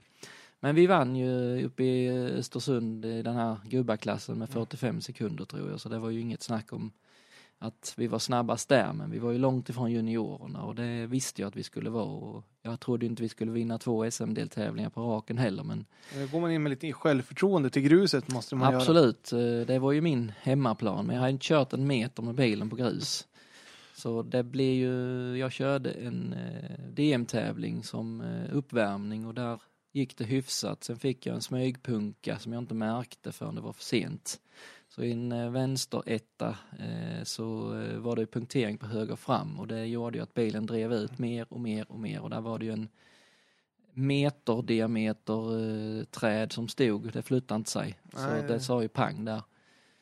Och det rensade ju höger fram kan man säga, drivaxel och bärarmar och sånt. Men någon sorts rutin hade jag ju fått där att man ska inte sluta köra bil för att det är på väg att gå åt helvete utan man får ju jobba med bilen så jag höll ju fullt och styrde vänster och så mycket jag kunde för att försöka komma bort från trädet så det blev ju en hård smekning kan man säga. Ja. Så hade jag bromsat där och planterat fronten rakt in i trädet så tror jag nog det hade blivit motorbyte och växellåsbyte och allt möjligt. Så nog gick det väl hyfsat där. Bättre att ta ett hjul än en motor. Det var det. Så då blev det ju SSR eh, och det var ju en skittävling för oss eh, tävlingsmässigt. Det gick jättebra med servicedelen och eh, Pirelli-kunderna och det här men vi hade ju problem med motorgivare så bilen gick inte. Och jag tappade servon på sträcka två så vi fick köra en hel sträcka utan servo. Eh, mycket, mycket, mycket jobbigt. Jag vet jag släppte lite på bältena för jag tänkte jag måste kunna orka hela sträckan. Och efter två svängar när vi var nära att åka av så tänkte jag vad fasen släppte jag på bältet för? Det här kommer göra ont. Men eh, ja, med dålig fart så tog vi oss runt och vi lyckades laga servon och vi lyckades få rätt på motorn till slut och vi kom femma tror jag i tävlingen och Jonny Andersson lyckades ju bryta. Så återigen, stjärnorna stod rätt. Han hade otur och vi hade flyt så vi fortsatte ju leda SM. Och det viktiga är att ta de här, eller enkla poängen, men att ta poängen när man kommer i mål. Ja, det, som klassen då hade väl åtta bilar till start kanske och bli femma då, det, det är inte som i grupp H där de är 50 bilar. Stannar du eller tappar du två minuter där så är du ju inte femma i mål, det kan man ju räkna med. Så det är tuffare såklart. Eh, Men det var ju medveten satsning på denna klassen, det är inget jag tänker sticka under stol med. Sen eh, fortsatte ju säsongen och vi hamnade ju på Bilmetro i Gävle, rallyt där och lite regn och lite annat och där för första gången så verkligen på allvar bestämde jag nu måste jag skriva egna noter. Jag hade varit lite tveksam som många andra eh, och började med att skriva egna men just 2017 och sen då 2018 framförallt då började ju nästan majoriteten i SM skriva själv. Man vågade ju helt plötsligt lita på sig själv. Och det hjälpte ju fantastiskt mycket för farten också. Det, det, det blev bättre direkt när jag skrev själv. Gjorde min, mina egna bedömningar och liksom sånt man känner. Så där har man sådana minnen där man vet att jäklar vad det gick gött där liksom. Och eh, vi tror Jonas Bodin var ju med och slåss om eh, pallplatserna där med och jag tror han rullade bort sig någonstans i mitten på tävlingen. Och, så vi var tvåa efter Jonny där. Bra poäng igen. Eh, sen, jag är ju tävlingsmänniska och även om man vet att jag behöver inte vinna för att vinna i slutändan så blir man ju ändå att ja, jag vill ju visa att jag är duktig va. Så framåt Kolsva då, då eh, så kände jag, visste jag att vinner jag här så är det klart redan. Så då blev det ju lite att kanske ska ta i lite till, men jag var lite, för jag är lite seg i början av en tävling så jag tappade ju lite Jonny i början.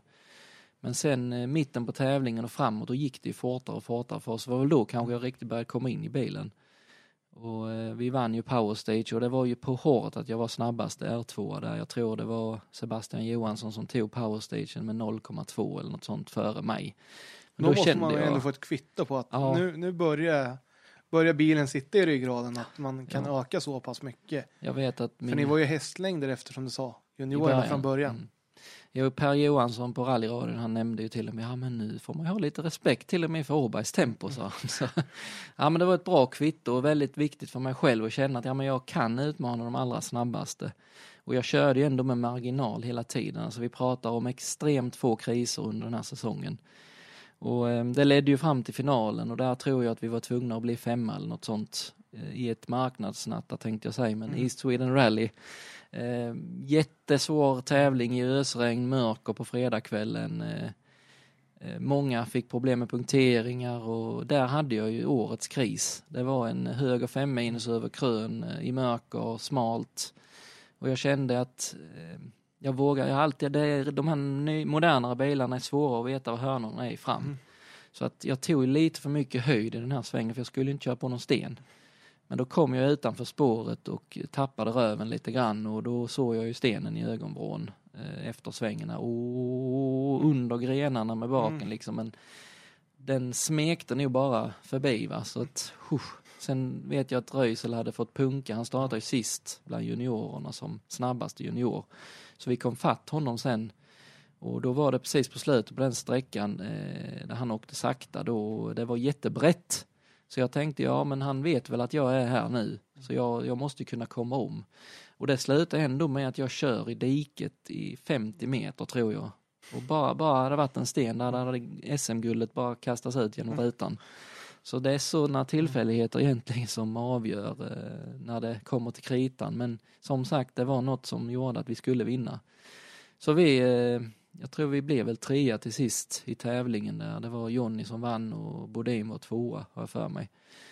Och kunde då fira SM-guld. Och det var ju en helt fantastisk upplevelse även det. Så det blev lycka på Färjestads travbana. Det blev fyra hjul i luften på Collins Crest. Två delsegrar i SM-deltävlingar. Pirelli-kontrakt, SM-guld.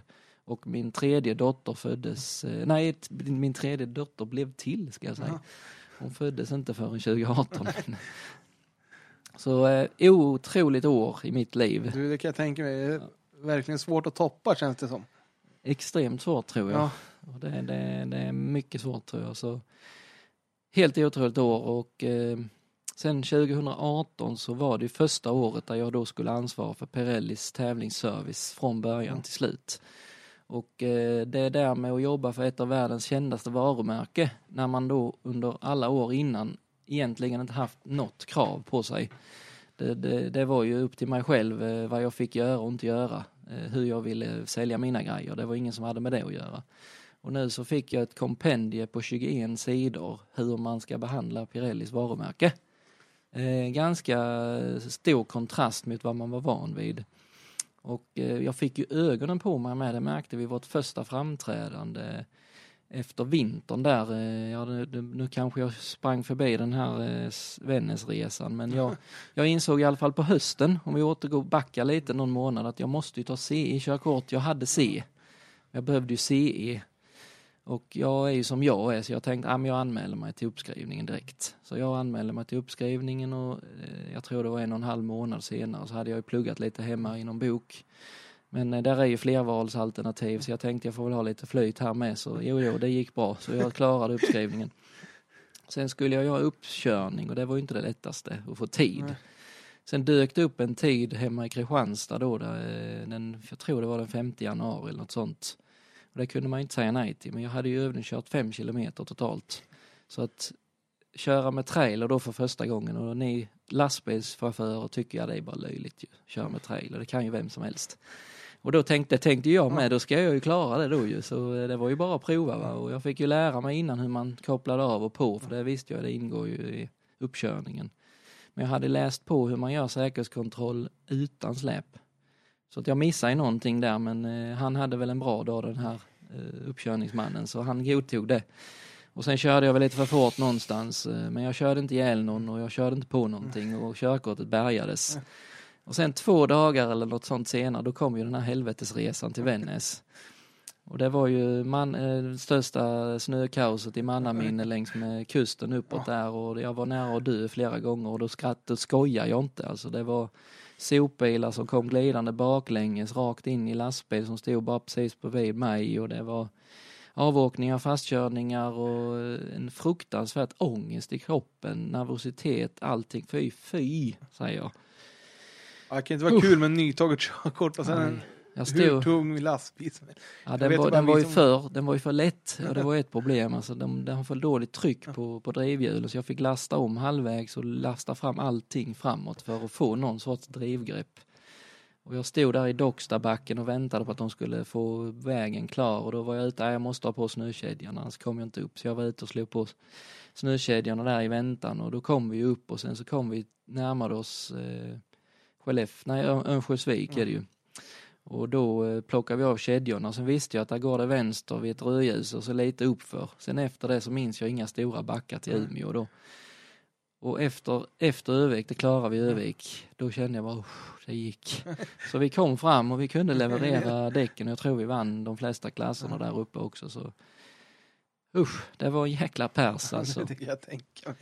Sen eh, ja, så hade jag ju en eh, mycket meriterad herre till chef på Pirelli här i de första, första åren. Och han hade eh, rejäla krav, det ska vi inte sticka under stol med. Så varje gång han eh, egentligen inte höll med om det jag gjorde eh, så, så fick man sig en ganska ordentlig uppsträckning. Och vi var på en racingtävling, det var första gången Pirelli var på en racingtävling på rätt många år för att visa oss och där hade jag ju verkligen ögonen på mig utan att jag visste om det och där fick jag ju rätt mycket skit för efteråt och då var det ju direkt hot om att om du inte skärper dig nu så byter vi ut dig. Så oj oj oj, eh, nu får man tänka vad man gör va och eh, jag tror under första året så blev jag nog hotad att bli utbytt fem gånger. Så det var ingen dans på rosor det här, det ska ni veta. Och eh, 2018 glömde jag ju hela Svenska rallyt. Ett av mina största mål med Pirelli-verksamheten, det var ju att få göra service i VM. Så att redan 2018, alltså jag hade inte ens varit ansvarig ett år, så kastade de in oss i VM och skulle sköta servicen. Och då kan vi ju prata om press och ångest. Eh, det var ju något jag aldrig hade upplevt innan och det var ju då eh, VRC2 som gällde för oss. Eh, däcken var inte homologerade i VRC utan det var ju VRC2 R5. Och det var ju året där. Kats, Katsuta vann. Ja. Och det var de vi servade, alla, alla R5 egentligen. Och eh, jag hade verkligen ögonen på mig och jag hade Pirellis motorsport, eller rallychef eh, Terenzio Testoni som ni läser om ibland. Han var ju där och hade ögonen på oss och kollade så vi gjorde rätt och fy fasen vilken press det var och jag jag hade panikångest för första gången i livet. Jag har aldrig haft det, som tur har jag inte haft efter heller.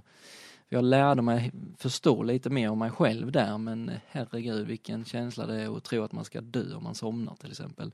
Så jag låg en natt där i början av tävlingen och hade det här och jag trodde verkligen jag skulle dö om jag somnar. Och sen flög jag upp mitt i natten och trodde jag var försenad och att eh, det var någon eh, kund som stod och väntade och att jag skulle få, att de, jag hade gjort fel med något däck eller någonting. Alltså fy, fy, fy. Det var väldigt, väldigt påfrestande detta. Men vi vann tävlingen och alla var jättenöjda och eh, det var en otrolig upplevelse. Så mm, vi tjänade lite pengar faktiskt också så det var ju bara bra. Men fy vilken, vilken press jag hade där. Så det var, det var tufft, verkligen. Du, det kan jag förstå. Och, men sen att det får vara ett Pirelli-däck som går och vinner i WRC2.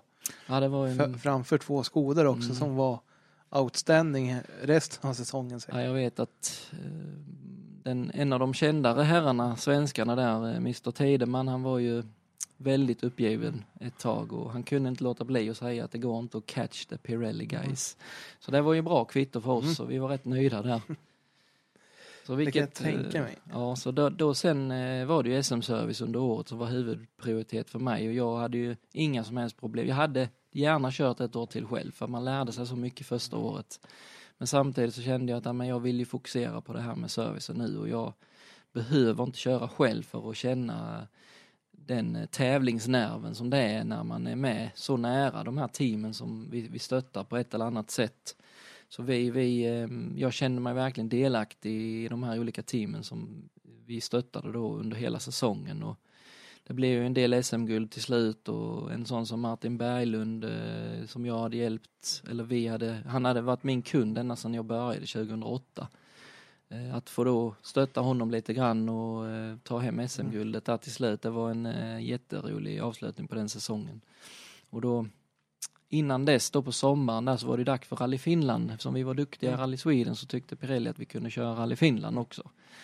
Och det var ju en jag hade aldrig ens varit på Rally Finland så eh, det var ju spännande såklart. Och vi hade ju vår tredje unge på G. Mm. Och den, eh, hon, den här lilla tjejen var ju uträknad till eh, augusti någon gång, mitt slutet av augusti.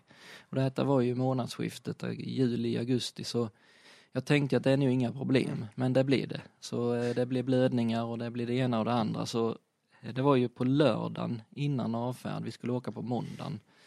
Så började det och sen slutade det blöda och sen var det okej och jag kände fast jag vill ju gärna vara, jag, hur ska vi klara detta om inte jag är med tänkte jag. Plus att min fru såklart behövde mig hemma så det, men det blev ju ändå bättre och så på måndag morgon var jag på firman då hade jag ju frågat min senaste anställda då, Björn Borgqvist som många känner till. Han hade ju körkort och det var en av anledningarna han skulle börja jobba hos oss. Han hade jobbat en vecka. Då fick han frågan, du kan du ta Rally Finland? så det, det, då svarade han ju såklart i panik, nej det går inte. Men, men sen fick han suga på karamellen och inse att det är inte lätt att reda detta så att han sa ju ja till slut och eh, måndag morgon var det fortfarande osäkert om jag skulle åka eller inte. Och då ringde frun från sjukhuset och sa nej det blöder igen. Så då kände jag nej det går inte, jag måste stanna hemma. Så då skickade jag Borgqvist eh, i lastbilen och de andra med då som var planerade och sen skickade jag Oskar då som jag berättade om innan. Han flög dit dagen efter eh, och fick vara med och hjälpa till. Och de gjorde det helt fantastiskt bra. Så att det var en väldig milstolpe i karriären som företagare med att jag behövde inte vara med på rally-VM i Finland och vi klarade det så bra så alla var nöjda och glada. Så det var, det var jätte, jag blir jättestolt över grabbarna där, vilken insats de gjorde. Och vi fick vår tredje unge där på torsdagen den veckan så eh, det var ju tur jag stannade hemma. Ja, det kan jag ju tänka mig att Ja, det hade inte heller varit jätteroligt att få samtal när man nej, står i Finland. Du, försöka nu, ta sig hem på ett par timmar, det är Ja. svårt. ja, Det är det. så. Så det var ju ett häftigt år såklart och sen eh, 2019 då som vi börjar närma oss slutet på den här eh, tidslinjen Ja. så var det återigen eh, samma upplägg egentligen med Rally Sweden och Rally Finland för så Pirelli och så SM då och sen även tillkom ju eh, Pirellis återtåg till svensk racing på hög nivå i och med GT4 Scandinavia som startade. Och då fick vi ju börja jobba med slicksen på allvar också och naturligtvis så var det ju tre tävlingar som krockade med rally-SM. Så tre gånger under förra året så fick vi då ha två gäng igång samtidigt.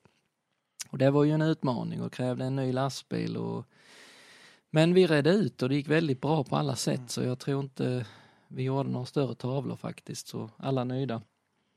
Och även eh, mer som företagaren hände det året så började vi känna att vi måste ju eh, utvecklas och då förde vi ju en dialog sen en tid tillbaka med Georg Lindberg hemma i Hässleholm om ett eh, förvärv. Och det blev verklighet då sommaren 2019 så vi tog över eh, webbshopsverksamheten från dem. Och eh, även Karin Lindberg då, ena hälften, hon började jobba hos oss på hösten där. Så det var ju en bra utveckling tyckte vi med, med lite nya inköpskanaler som öppnade sig och nya kunder och så vidare. Så det var viktigt. I Och ett namnbyte va? In... Ja, just det, det var nog då med ja. Nej, men då introducerade vi ju det vi kallar för Apex, apex.se och det är ju ett led i att bli bredare för att även, eh, det finns ju en del racingmänniskor som tänker att rallyshop, nej där kan man ju inte handla. Nej.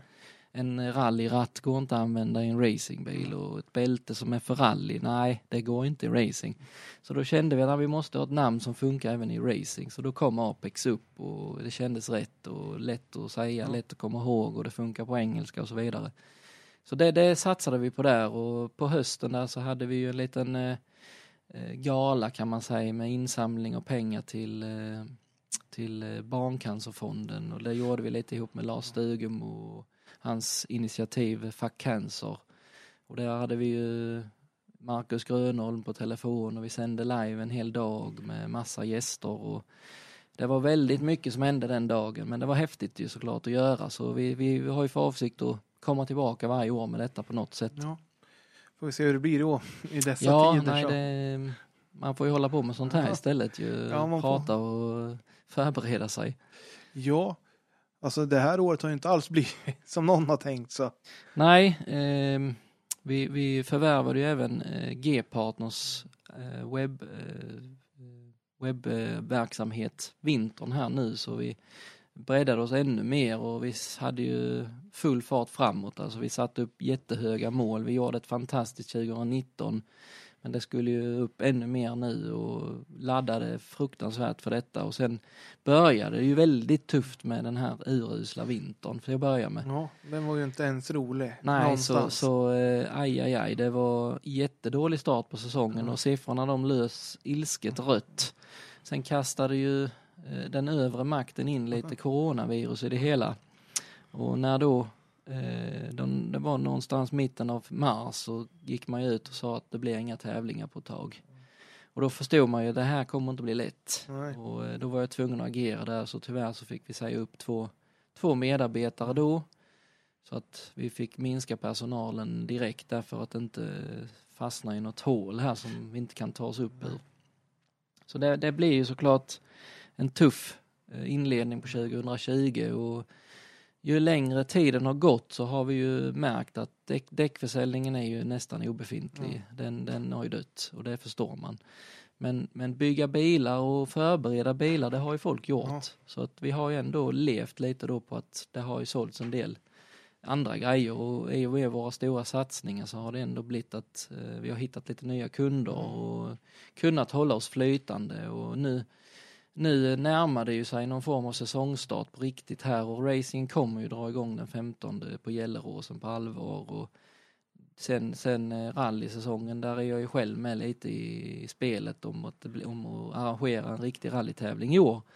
Så, så vi närmar oss allt mer någon form av avslutning på säsongen och jag tror det är många med mig som hoppas att det blir någonting i år i alla fall. Så vi kan gå, gå vidare och satsa absolut större på 2021 men eh, jag tycker det är viktigt att man gör någonting i år också.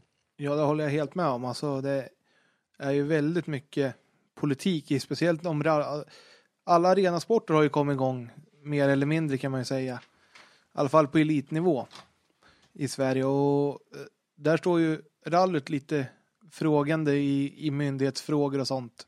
Ja, jag, jag är ju med i styrelsen för Hässleholms motorklubb och vi är ju ett eh, tätt arbetande gäng eh, där och jag är också med då i, i, i eh, tävlingsledningen som säkerhetschef i år. Det har jag inte varit innan. Jag, jag brukar ju få tvinga, och tvinga att jobba med däck. Jag brukar inte kunna ha någon roll men nu kände jag att i år så får jag nog ställa upp och hjälpa klubben istället och försöka få någon annan att ta däckbiten. Så därför så, så anmälde jag mig ganska tidigt som möjlig till en eh, funktionärspost. Och då eh, eftersom våra eh, säkerhetschef, vår säkerhetschef normalt, jo, hon jobbar ju inom vården va, så då kände vi att ja, det är bättre hon gör det och lägger tiden på det och, och vilar när hon är väl är ledig så, så får vi försöka lösa det på något annat sätt i år. Så någonstans i maj då när det närmade sig eh, eh för, för vi hade ju även förhoppning om att köra Hässleholms GP på garnisonen eh, på ett nytt datum här i slutet på juli, alltså söndags skulle den gått. Mm. Och då, då tänkte vi att vi måste ha en dialog med polisen och se vad de säger och om det finns några möjligheter att köra. Och innan det mötet så gjorde jag ju en rätt så ordentlig säkerhetsanalys och med då hänsyn till smittspridningsrisker och annat. Och när vi mötte polisen då så hade vi en dialog med dem och eh, de eh, var ju ja, imponerade, vet jag inte om rätt ord, men de var väldigt nöjda med den planen vi hade för att minska riskerna. Så att man, eh, man hade inga problem med att vi skulle köra på garnisonen med mycket folk där och vi, det var definitivt inga problem med något snapphanerally i skogen i alla fall. Sen hade vi lite problem med en, näringsidkare som vi inte hade riktigt kunnat sköta under flera år eh, där ute på garnisonen. Så det var lite dålig kommunikation med honom. Så eh, han hade ju överklagat Länsstyrelsens tillstånd på just garnisonen. Så att när vi fick nej där på grund av detta så kände vi att det är nog inte rätt att tvinga oss in på garnisonen i år när det då är som det är. Så då kände vi att vi, vi får nu ställa in tyvärr eh, Hässleholms GP och då fredagens körning på eh, garnisonen. Så vi, vi valde att ställa in det rätt så tidigt där i, i maj. Och sen, eh, sen har vi ju haft frågan uppe såklart. Vi är ju inte eh, sämre än att vi tänker på alla möjliga scenarier och vi vill ju inte medverka till någon smittspridning. Men vi i, styrelsen i klubben, vi kände ju ändå ett, att men vi, vi, eh, vi, vi kände, men rally i skogen, är det farligt? Är det smittspridningsmässigt farligt? Nej, vi tycker inte det. Alltså, förarna sitter i sina bilar, eh, vi har en del funktionärer, absolut, de är också eh, i, i, i övre, övre ålder. Och de måste vi ta hänsyn till. Men kan man göra det på ett bra sätt? Ja, det kan man ju faktiskt. Så att vi tog ju upp de här åtgärderna där vi då minska kontakten mellan eh, funktionärer och tävlande och funktionärer sinsemellan. Vi minskar ner på möten, vi minskar ner på onödiga kontakter och vi gör åtgärder, en massa åtgärder för att då minska eh, riskerna. Och då kände vi oss trygga med att vi kan genomföra detta utan att ta några onödiga risker. Så det är den linjen vi har drivit hela tiden och jag, jag, vet att många tänker att det är jag som driver på eftersom jag har en ekonomisk eh, syn i bakgrunden. Va? Men vi är, vi är en förening där det är jättemånga som, som längtar efter att få jobba på snapphanerallyt. Det är jättemånga som brinner för den här gemenskapen som finns i klubben och de, de, jag, jag tänkte ju att alla funktionärer de drömmer ju om att köra själva när jag började. Men så är det inte utan man, man tycker det är tillräckligt roligt att hjälpa till och det är något väldigt fint som jag tycker man ska ta tillvara på. Det har vi tagit fasta på och kommer i framtiden ha mer aktiviteter som just riktar sig på funktionärer som bara vill ha en gemenskap och en mening med att träffas och hitta på saker. Det behöver inte vara en VRC-bil man framför utan det finns de som tycker det är jättetillräckligt att vara funktionär och jag tycker själv det är roligt. Eh, jag, min, min högsta anledning till varför jag ställer upp är väl för att jag vill hjälpa andra och kunna ha roligt också men jag tycker också det är roligt själv att vara med och, och genomföra det här. Så vi, vi, vi satsar på och eh, det är ju snart dags så eh, jag hoppas att vi träffas igen där kanske i Hässleholm. Så det, det står ju för dörren. Ja, och det ser ut att bli ett rekordstort startfält. På en SM-deltävling har det inte varit så här mycket bilar på väldigt länge skulle jag vilja säga. Ja, en, en del i min förberedelse för att jag skulle känna mig trygg att vi skulle gå vidare och göra det här, det var ju att undersöka och det viktigaste för mig var, har jag stöd i klubben? Så jag gjorde en undersökning eh, med en eh, enkät då anonymt i klubben och det var ju väldigt tydligt att man ville att vi skulle göra tävlingen. Så att då kände jag mig trygg att gå vidare och jobba för detta och sen tänkte jag, men jag frågar också eh, Rally-Sverige, vad tycker man egentligen? Och egentligen så tycker man att med små medel så går det att genomföra en rallytävling och det var ju det jag också känt hela tiden att det är nog så. Och då fick jag ju det svart på vitt också att eh, även om eh, vinden blåser i riktning ibland att man kanske borde ställa in så bakom, bakom skärmarna så sitter det många som tycker att det är okej. Okay. Så eh, därför så kände vi oss trygga med att vi vill genomföra detta och det märker vi också på anmälningarna. De har ju trillat in och folk vill vara med. Det är superkul att se att intresset fortfarande finns. Och sen är det som sagt, vi måste ju ta hänsyn till de här som är i riskgrupper och ta hänsyn till två meterstegen, att man håller avstånd. För är alla som ska ut och titta och lyssna på direktiven från Folkhälsomyndigheten också. Alltså, man måste ju ha sunt förnuft. Man får ju inte, vi får ju inte klanta till det här när, när förtroendet ligger hos oss arrangör, eller arrangörerna som ni är. Och vi, funderar, eller vi har också planer på att köra våran gästabudstrofé i höst. Mm.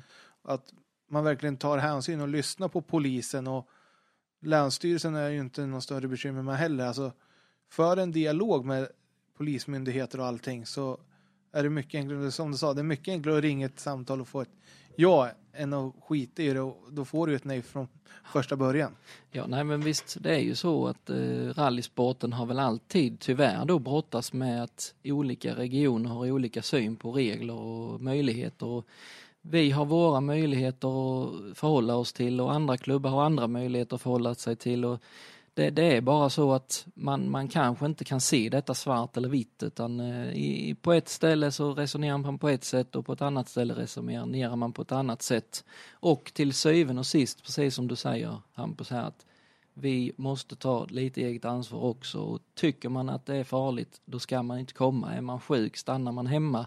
Man håller avstånd och så vidare. Så att, eh, då kommer vi kunna genomföra detta Eh, och det kommer bli en fantastisk tävling. Det är jättefina sträckor, ny, mycket nytt. Eh, vi har vänt på sträckor, vi har en helt ny sträcka. Vi har såklart Hovdala med som de flesta brukar älska att köra och det är en jätterolig upplevelse att köra där ute.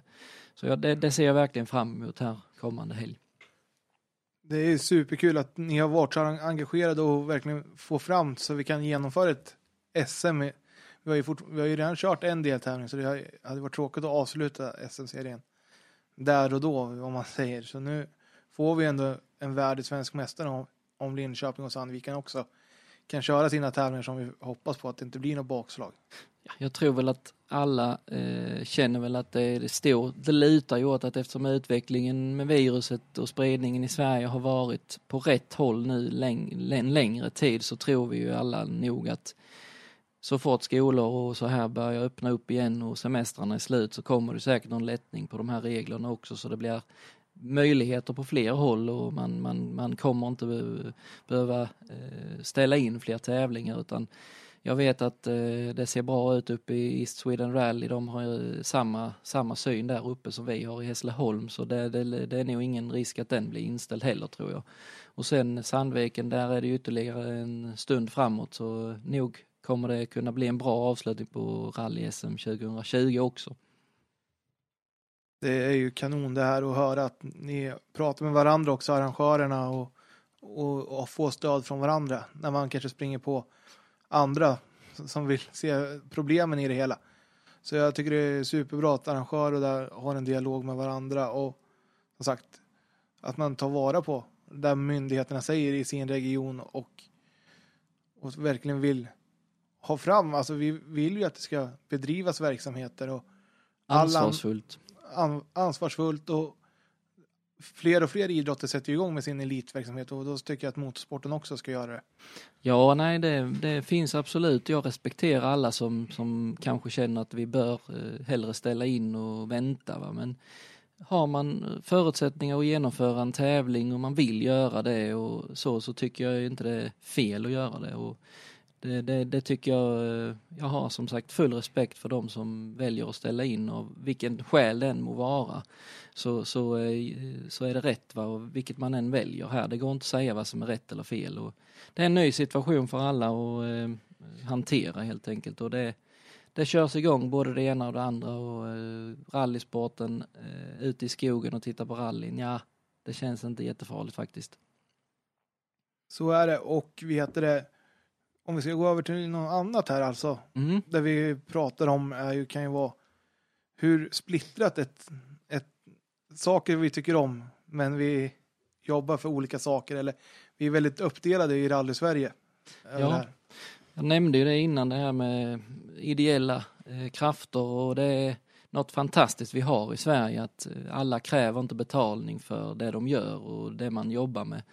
Och det ska vi absolut ta fasta på. Men när du då jobbar ideellt så drivs du ju av något annat och det gör ju att eh, det här eh, toleransen kanske inte alltid är så hög utan eh, om det då är andra krafter som vill åt ett annat håll så har man kanske inte samma benägenhet att kompromissa och gå vidare och jobba tillsammans utan då blir man lite gnällig och lite sur och sen skiter man i det istället.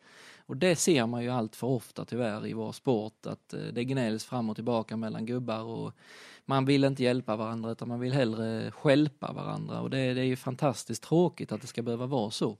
Och sen så känner jag ju det har varit så mycket skriverier och skit om, om förbundet och förbundsstyrelser och, och andra förtroendeposter. Och det är ju jättetråkigt att det ska behöva vara så att om du får en position inom förbundet så börjar du på en massa minus. Du ska först bevisa en massa innan du kan börja jobba med någonting som betyder någonting. Och det är ju, det är ju tragiskt att man ska behöva börja jobba med så mycket minus. Och jag, jag är helt säker på att det finns många som har misskött sina uppdrag. Det, det är ingenting jag tänker sticka under stolen med, men vi kan ju inte tro att majoriteten av alla förtroendevalda vi har i förbundet är dåliga människor. Det kan inte vara så. Därför tycker jag det är synd att vi börjar med att tycka illa om folk redan innan de har fått chansen.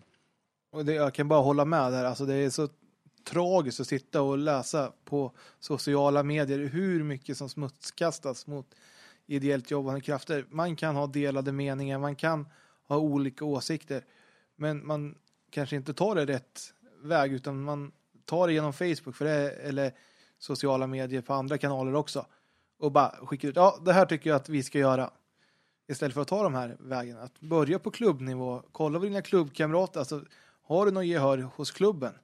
Ja, men visst, det kanske jag har. Och då får man ju ta det vidare upp till sin distriktsordförande eller distriktet som man har. Som kan ta, ta med det vidare till, till förbundet. Alltså det, det, det, du säger är ju rätt va, men det är också ett förlegat sätt att hantera en modern situation tycker jag. Så att egentligen så är jag ju för en rejäl förändring av strukturen i förbundet. Att man gör beslutsleden lite rakare och lite snabbare och blandar kanske in Eh, Eh, lite mindre folk i ett beslut. Det ska vara rätt folk, men kanske lite mindre folk som behöver bry sig om allting. Utan där finns, eh, och det är det, det här med, med gamla system och så vidare. Alla vet ju att en gammal telefon eller en gammal dator, den blir ju mer och mer full och det blir svårare och svårare för datorn att jobba. Och därmed så, så eh, behöver det ju installeras om allting. Och det är nog där vi är tror jag på många sätt, att det behövs en rejäl omstrukturering för att det ska funka nej, jag håller med dig helt fullt ut, men just nu är det ju tyvärr den här gången vi har och jag tror att det är viktigt att vi poängterar att så, så ligger det nu. Men vi måste ju jobba på och utveckla det här och jag tror att det jobbas i det tysta på att göra någonting åt det också. Ja, så. nej, det, jag, jag, jag vill ju ändå som jag sa innan här att vi har ett förbund som jobbar eh, ideellt i stor utsträckning för att vi ska kunna hålla på med bilsport i Sverige och det finns säkert de som inte gör ett bra jobb och sitter bara mest på sin position och glider med. Det, det, det är väl många som tycker så, men där är också en hel massa människor, särskilt på klubbnivå, som jobbar röven av sig för att det ska bli någonting. Framförallt kanske rallytävlingar och annat. Så lite bättre attityd, lite bättre förståelse och försöka på, på, på lång sikt i alla fall att begrava den här förbannade jantelagen att man alltid ska se ner på folk som lyckas. Man ska alltid se ner på den som får en position någonstans för att de är ju bara där för sitt eget bästa eller de är bara där för att jävlas med folk. Det är ju det som verkar vara mer regel än undantag. Och sen mår man så förbannat bra när någon misslyckas. Det, det är tragiskt är det. Och det är, det är så tråkigt att det är så, så sant det du säger. Fast det, och det, det, spelar ingen roll vart vi är i vårt avlånga land. Det, det är ju mer regel än undantag som du säger att så nej, jag, jag, jag ska inte säga att jag är den bästa i alla situationer men jag, ju mer jag säger det ju mer tar jag avstånd från det tänket. Det är ett tänk, var glada för att någon lyckas, var glada för att någon får chansen och stötta dem istället för att stjälpa dem. Ja, och det, jag kan bara hålla med som sagt. Och, om vi lämnar den här lite tråkpåsen så. Mm. Du jobbar ju på ett av de största företagen inom rallybranschen inom, inom Sverige i alla fall. Hur mycket av det här med sponsring möter du som företagare där? Ja, alltså, jag skulle vilja säga att det är många som frågar och vill ha hjälp såklart. Det, det är inget nytt att eh, de hör av sig men det som jag kan säga är ju att de flesta frågorna vi får de kommer från andra sportgrenar. Det är rätt fantastiskt egentligen att rallyförarna de frågar inte ens om hjälp. Utan, utan det kommer från eh, de här lite yngre sportgrenarna. Där, där, där eh, värderar man sig själv mycket högre. Ta drifting som exempel. Där är flera eh, som hör av sig och tycker att en dekal på bilen det får väl kosta 20 000 i alla fall. Och det, det är ju, jag är jätteglad om de lyckas få företagen att betala 20 000 för den här dekalen, absolut. Det är jättebra. Men, men eh, vi är inte intresserade av att betala någon 20 000 för att ha en dekal på bilen. Utan jag, jag har en ganska tydlig syn på det hela och det är att antingen är du jäkligt duktig och vinner tävlingar. För då tittar folk på dig, då tittar de vad du har för grejer och eh, då vill de vara likadana grejer för då tror man ju att man kan vara lika duktig. Eller ja, du vet ju i alla fall att du inte har sämre material. Så det är en del, det är elit, det är de som vinner liksom. Där, där kan man få hjälp eh, på ett sätt. Sen, sen finns det ju så att alla som sponsrar de vill ha något tillbaka. Man måste vända på det som, som eh, aktiv. Vad kan jag erbjuda detta företaget tillbaka? Och det är ju än så länge ytterst få om någon som har ringt mig och sagt Anders, jag är inte bäst på att köra rally än, men jag kanske kan bli det. Jag ska köra här och här och här och sen har jag tänkt att jag ska göra detta och detta. Och där tänkte jag att jag kunde ju lyfta fram era produkter i, i livesändningar på Facebook eller jag kan, jag gör filmklipp, jag gör en vlogg här till exempel om eh, rally eller om mitt liv. Ja men, men flika in lite produkter från oss då. Eh, och berätta hur det funkar i verkligheten med Pirelli-däcken. Berätta att du köpte ett par handskar hos oss som var fantastiskt bra och rekommendera andra att köpa den då helt plötsligt så har du gjort någonting tillbaka som fler kan ta del av. Och, eh, tycker de du, det är det här som kallas för influencers, det är väldigt vanligt i många branscher. Och, eh, det är klart det låter som ett fjuntigt jobb att vara influencer men de, de lyckas ju, de tjänar bra pengar på att sitta och snacka skit egentligen. Eh, och det ska vi inte göra. Men eh, om man väljer mellan eh, en produkt från oss eller en produkt från någon annan så kanske det kan vara en avgörande punkt att man har hört någon annan säga att det här är bra och det funkar och man vinner och så vidare. Så man måste tänka till, vad kan jag ge tillbaka? Vad kan jag göra för, för detta företag som gör att de eh, kan stötta mig? För att, att de kan stötta dig, det är nog självklart i många fall, men om de vill göra det, det är väldigt svårt. Så tänk, vad kan jag göra för detta företaget för att de ska kunna tjäna pengar tillbaka? Och jag vet en herre som har varit på tapeten här som jag har träffat nu i vinter som har vunnit DTM bland annat. Eh, han har ju kommit rätt långt i sin karriär och han har ju extrem förståelse för det här med kretsloppstänk. Att han måste ju sälja en produkt som företaget i sig kan dra nytta av och tjäna mer pengar med. Så det ska, inte, det ska ju helst inte kosta företaget någonting utan det ska ge intäkter. Och det är ju inte lätt för, eh, för en eh, 18-åring säger vi att förstå eller hur man ska bete sig hit eller dit. Så naturligtvis krävs det mycket och det är ju baksidan med bilsporten att det krävs så mycket pengar för att komma framåt. Det duger inte att vara jätteduktig på att köra bil, tyvärr. Det är ett helhetspaket som behövs.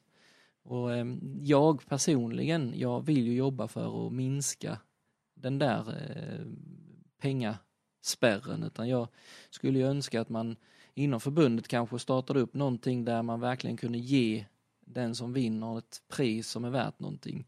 Jag vet att eh, finska mm, förbundet de har en eh, juniorsatsning på rally då där förbundet eh, sponsrar med, jag tror det är 30 000 euro för eh, den som vinner eh, att satsa på junior-VM året efter.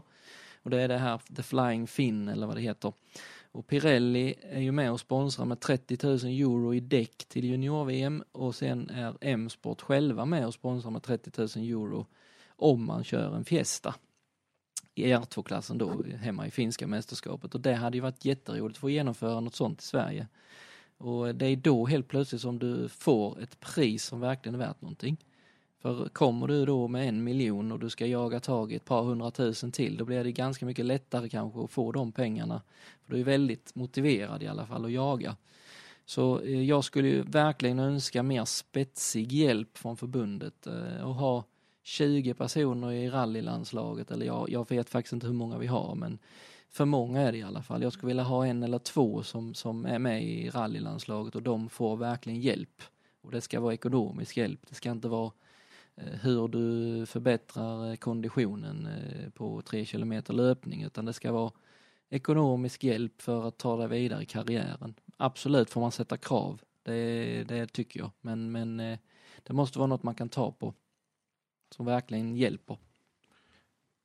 Bra in, inflikning där och vi får väl se vad som kommer framöver. Landslaget görs ju om år till år känns det som. Ja, det är ingen Just kontinuitet. Nu, nej.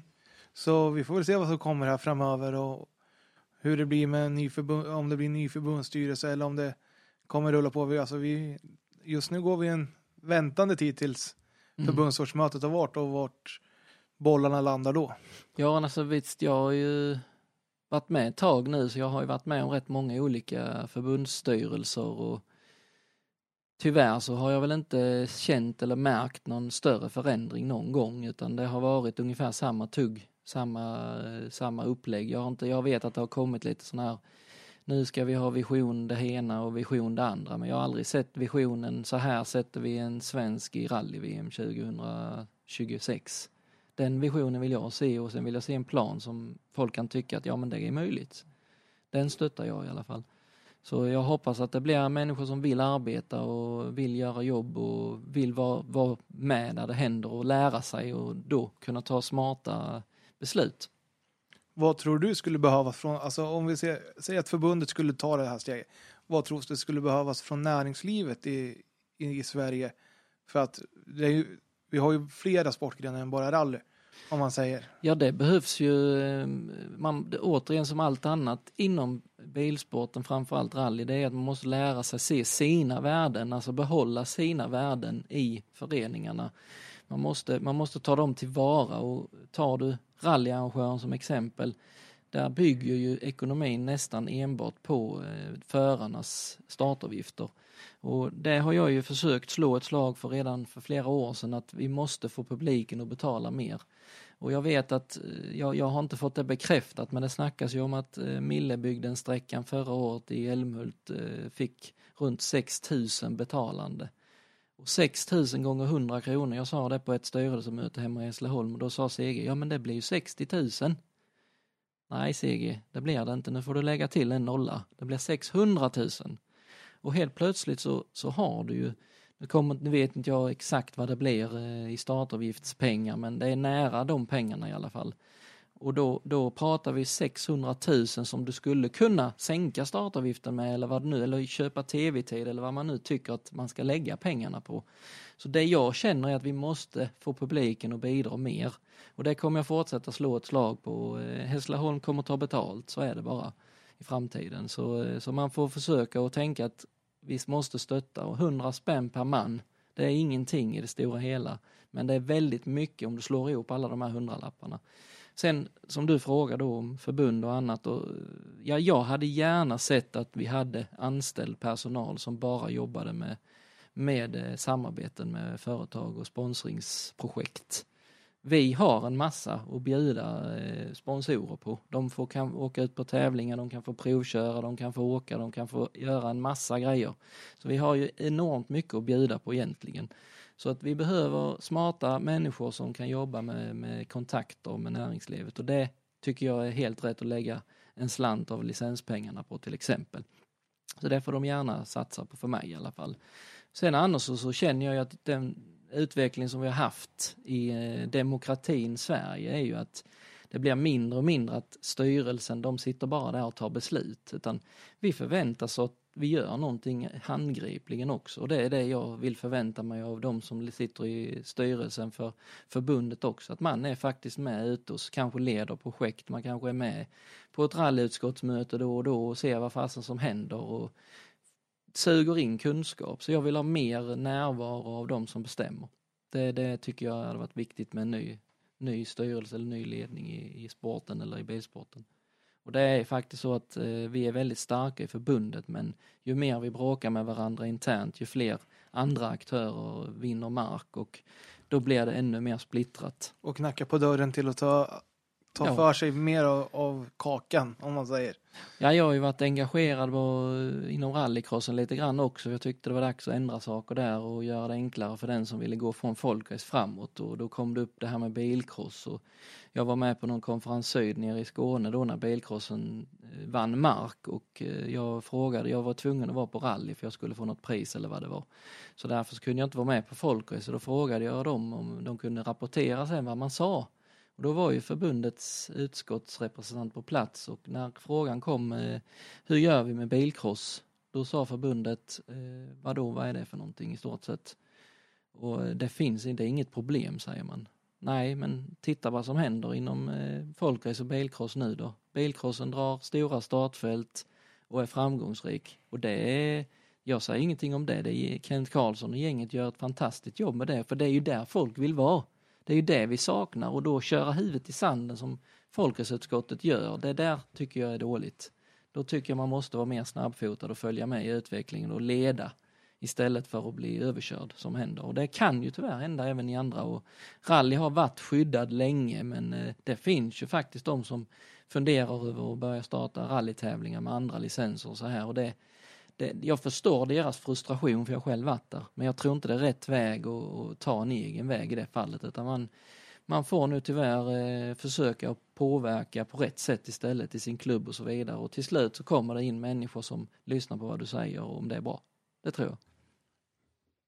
Bra, bra åsikter där och vet det, kul att höra hur du ser på hur vi ska utveckla det här med samarbeten och hur vi kanske skulle kunna hjälpa svenska talanger ut i, i världen också.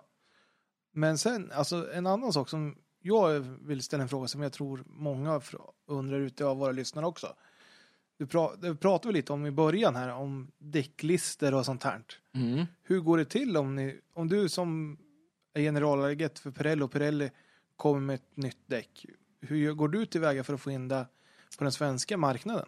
Det är inte så svårt egentligen utan jag tror ju att systemet är nog inte förändrat även om jag belyst ett antal problem med eh, reglerna kring eh, grovleken och annat då eh, 2010 så tror jag ingenting har förändrats egentligen utan de här 41 procent gäller fortfarande så att kommer Pirelli med, ja, det finns ju redan ett Pirelli-däck som är lite grövre än de andra och det är ju inte godkänt på, på SM eller DM-nivå utan det är bara VM. Så de, de däcken får inte vara med. Men det kom ju ett nytt asfaltsdäck för inte så länge sedan men det var ju nästan exakt likadant som det som var. Men då kontaktar jag eh, utskottet som har en däckansvarig och säger att nu har jag ett nytt däck här som jag vill ha med på listan. Och då eh, ska jag skicka in en ritning på hur det mönstret ser ut och sen ska man då bedöma eh, procenten här. Eh, det finns, jag, om jag förstod det rätt så har man någon form av maskin som kan hjälpa till med det. Och just när det gäller asfaltsdäck så är det ju inte så grovt. Så det är inget snack om där, men där, får du, där måste det ju vara en viss del mönster. Så där får det inte vara slicks heller. Så det görs en bedömning och sen blir det, kommer det med på listan. Så, men där finns ju mycket att göra. Jag har för, lämnat mycket förslag för att där finns ju däck som slutade tillverkas för 10-15 år sedan som är på den här listan. Så jag ville ju att det skulle städas upp lite så att den aktive verkligen kunde använda den här listan och gå in och kolla vad finns det som är godkänt. Då skulle det ju varit att som då mig då Pirelli, där har vi bara med de däcken som vi säljer nu.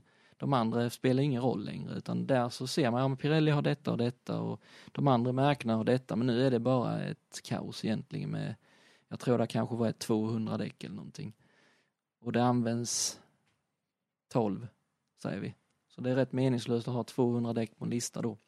Det skapar bara förvirring. Men det, det är inget svårt eh, projekt att få, få däck in på listan. Men det, det som gäller är att du ska ha tillverkarens tillstånd att klassa det. Så du, det handlar om ansvar att däcktillverkaren tar ansvar för sin produkt i detta eh, landet. Det är det som är regeln för eh, som jag, som jag kommer ihåg det i alla fall. Det är därför man har en kontroll överhuvudtaget. Men visst, det, det hade ju gått att säga fritt också om man vill. Det är det enklaste reglementet egentligen, det är fritt.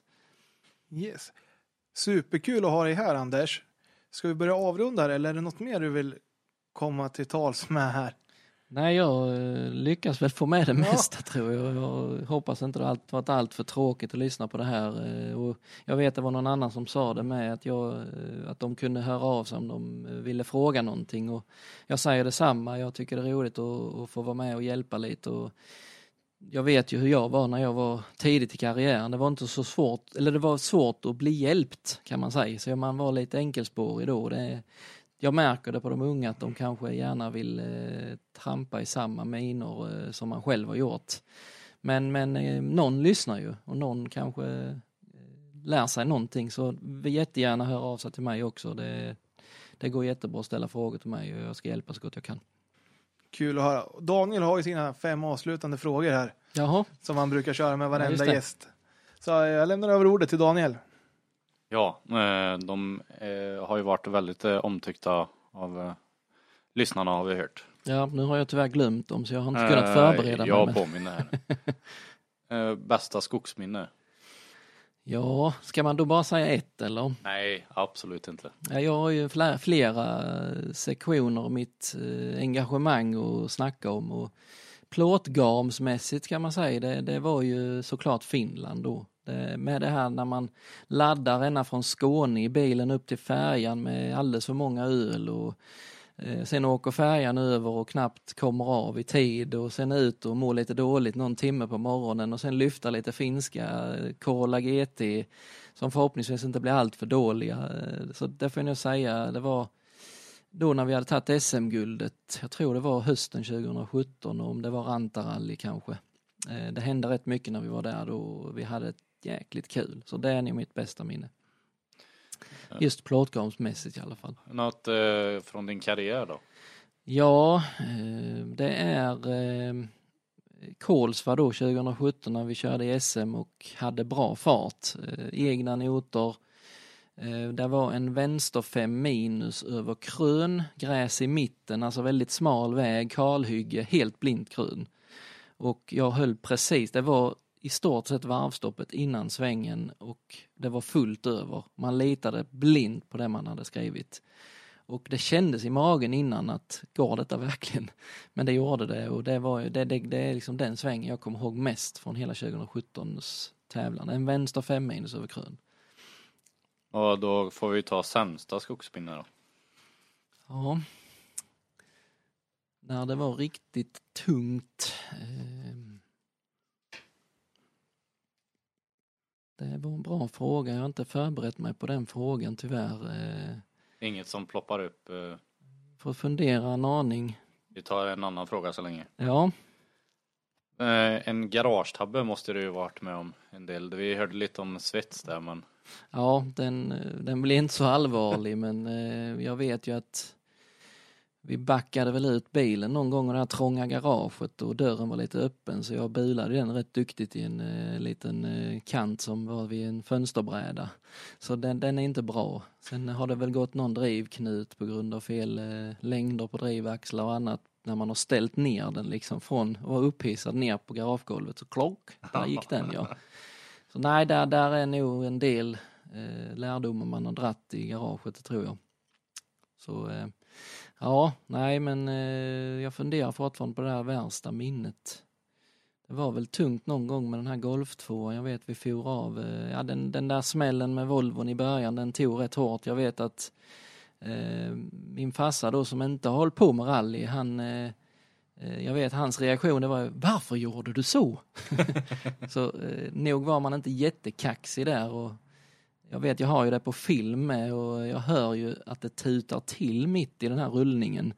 Och det har jag ju funderat, hur sjutton är det möjligt? Men det, sen har jag ju börjat jobba med säkerhet så jag vet ju att det är jag som nickar tutan på ratten där ju så Ja, det var ingen succé och så skrotar den bilen så första säsongen är inte bra. är det lät inget roligt. Nej. Ehm, hade du när du körde själv, hade du med dig något speciellt med dig ut i, i bilen för att känna dig att uh, dagen blir inte bra om jag inte har med mig det här? Ja, eh, mitt lilla tics eller vad jag ska säga. Ja precis, tics. Ja, det, det, det har varit att göra allting egentligen på samma sätt alltid. Det har varit lite, eh, kanske inte något specifikt jag kan säga, men jag vill gärna göra det på samma sätt hela tiden. Så lite sådana eh, grejer hade jag väl för mig. Och sen med mig i bilen, eh, då när vi körde SM så viktades bilen upp för varje tävling och ju närmare vi kom det här SM-guldet och vi, vi hann ju faktiskt rädda Jonny Andersson eh, från att eh, bryta en gång till under säsongen när vi hade med oss en eh, styrled i bilen som inte han hade. Så, så den råkade han få låna där mitt i skogen. Så, eh, så är det. Men eh, vi hade rätt mycket grejer med oss som räddade. Så det var bra. Och det tror jag att jag har fått med alla frågor. Ja, Yes. Superkul Anders att du ville komma ända från Hässleholm upp hit till Västerås. Och hoppas du tyckte det var värt att komma hit.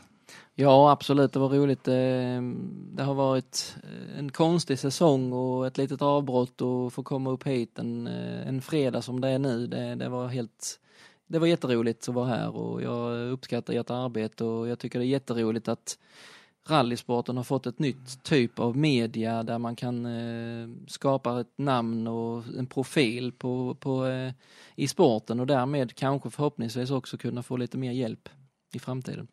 Det är jättekul att höra att eh, omtyckt det här och vi fortsätter jobba på att utveckla det här också så mycket vi kan i våran takt. Så. Men det är jätteskönt att vi får sådana här talförda gäster också. Att, och du har ju mycket åsikter och, och mycket saker som är värt att lyssna på.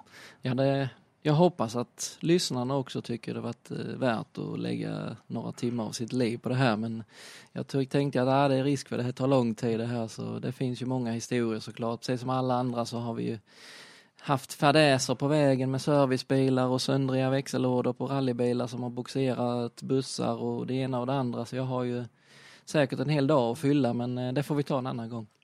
Det får vi göra. Tack så jättemycket Anders. Tack för att jag fick komma. tack, tack.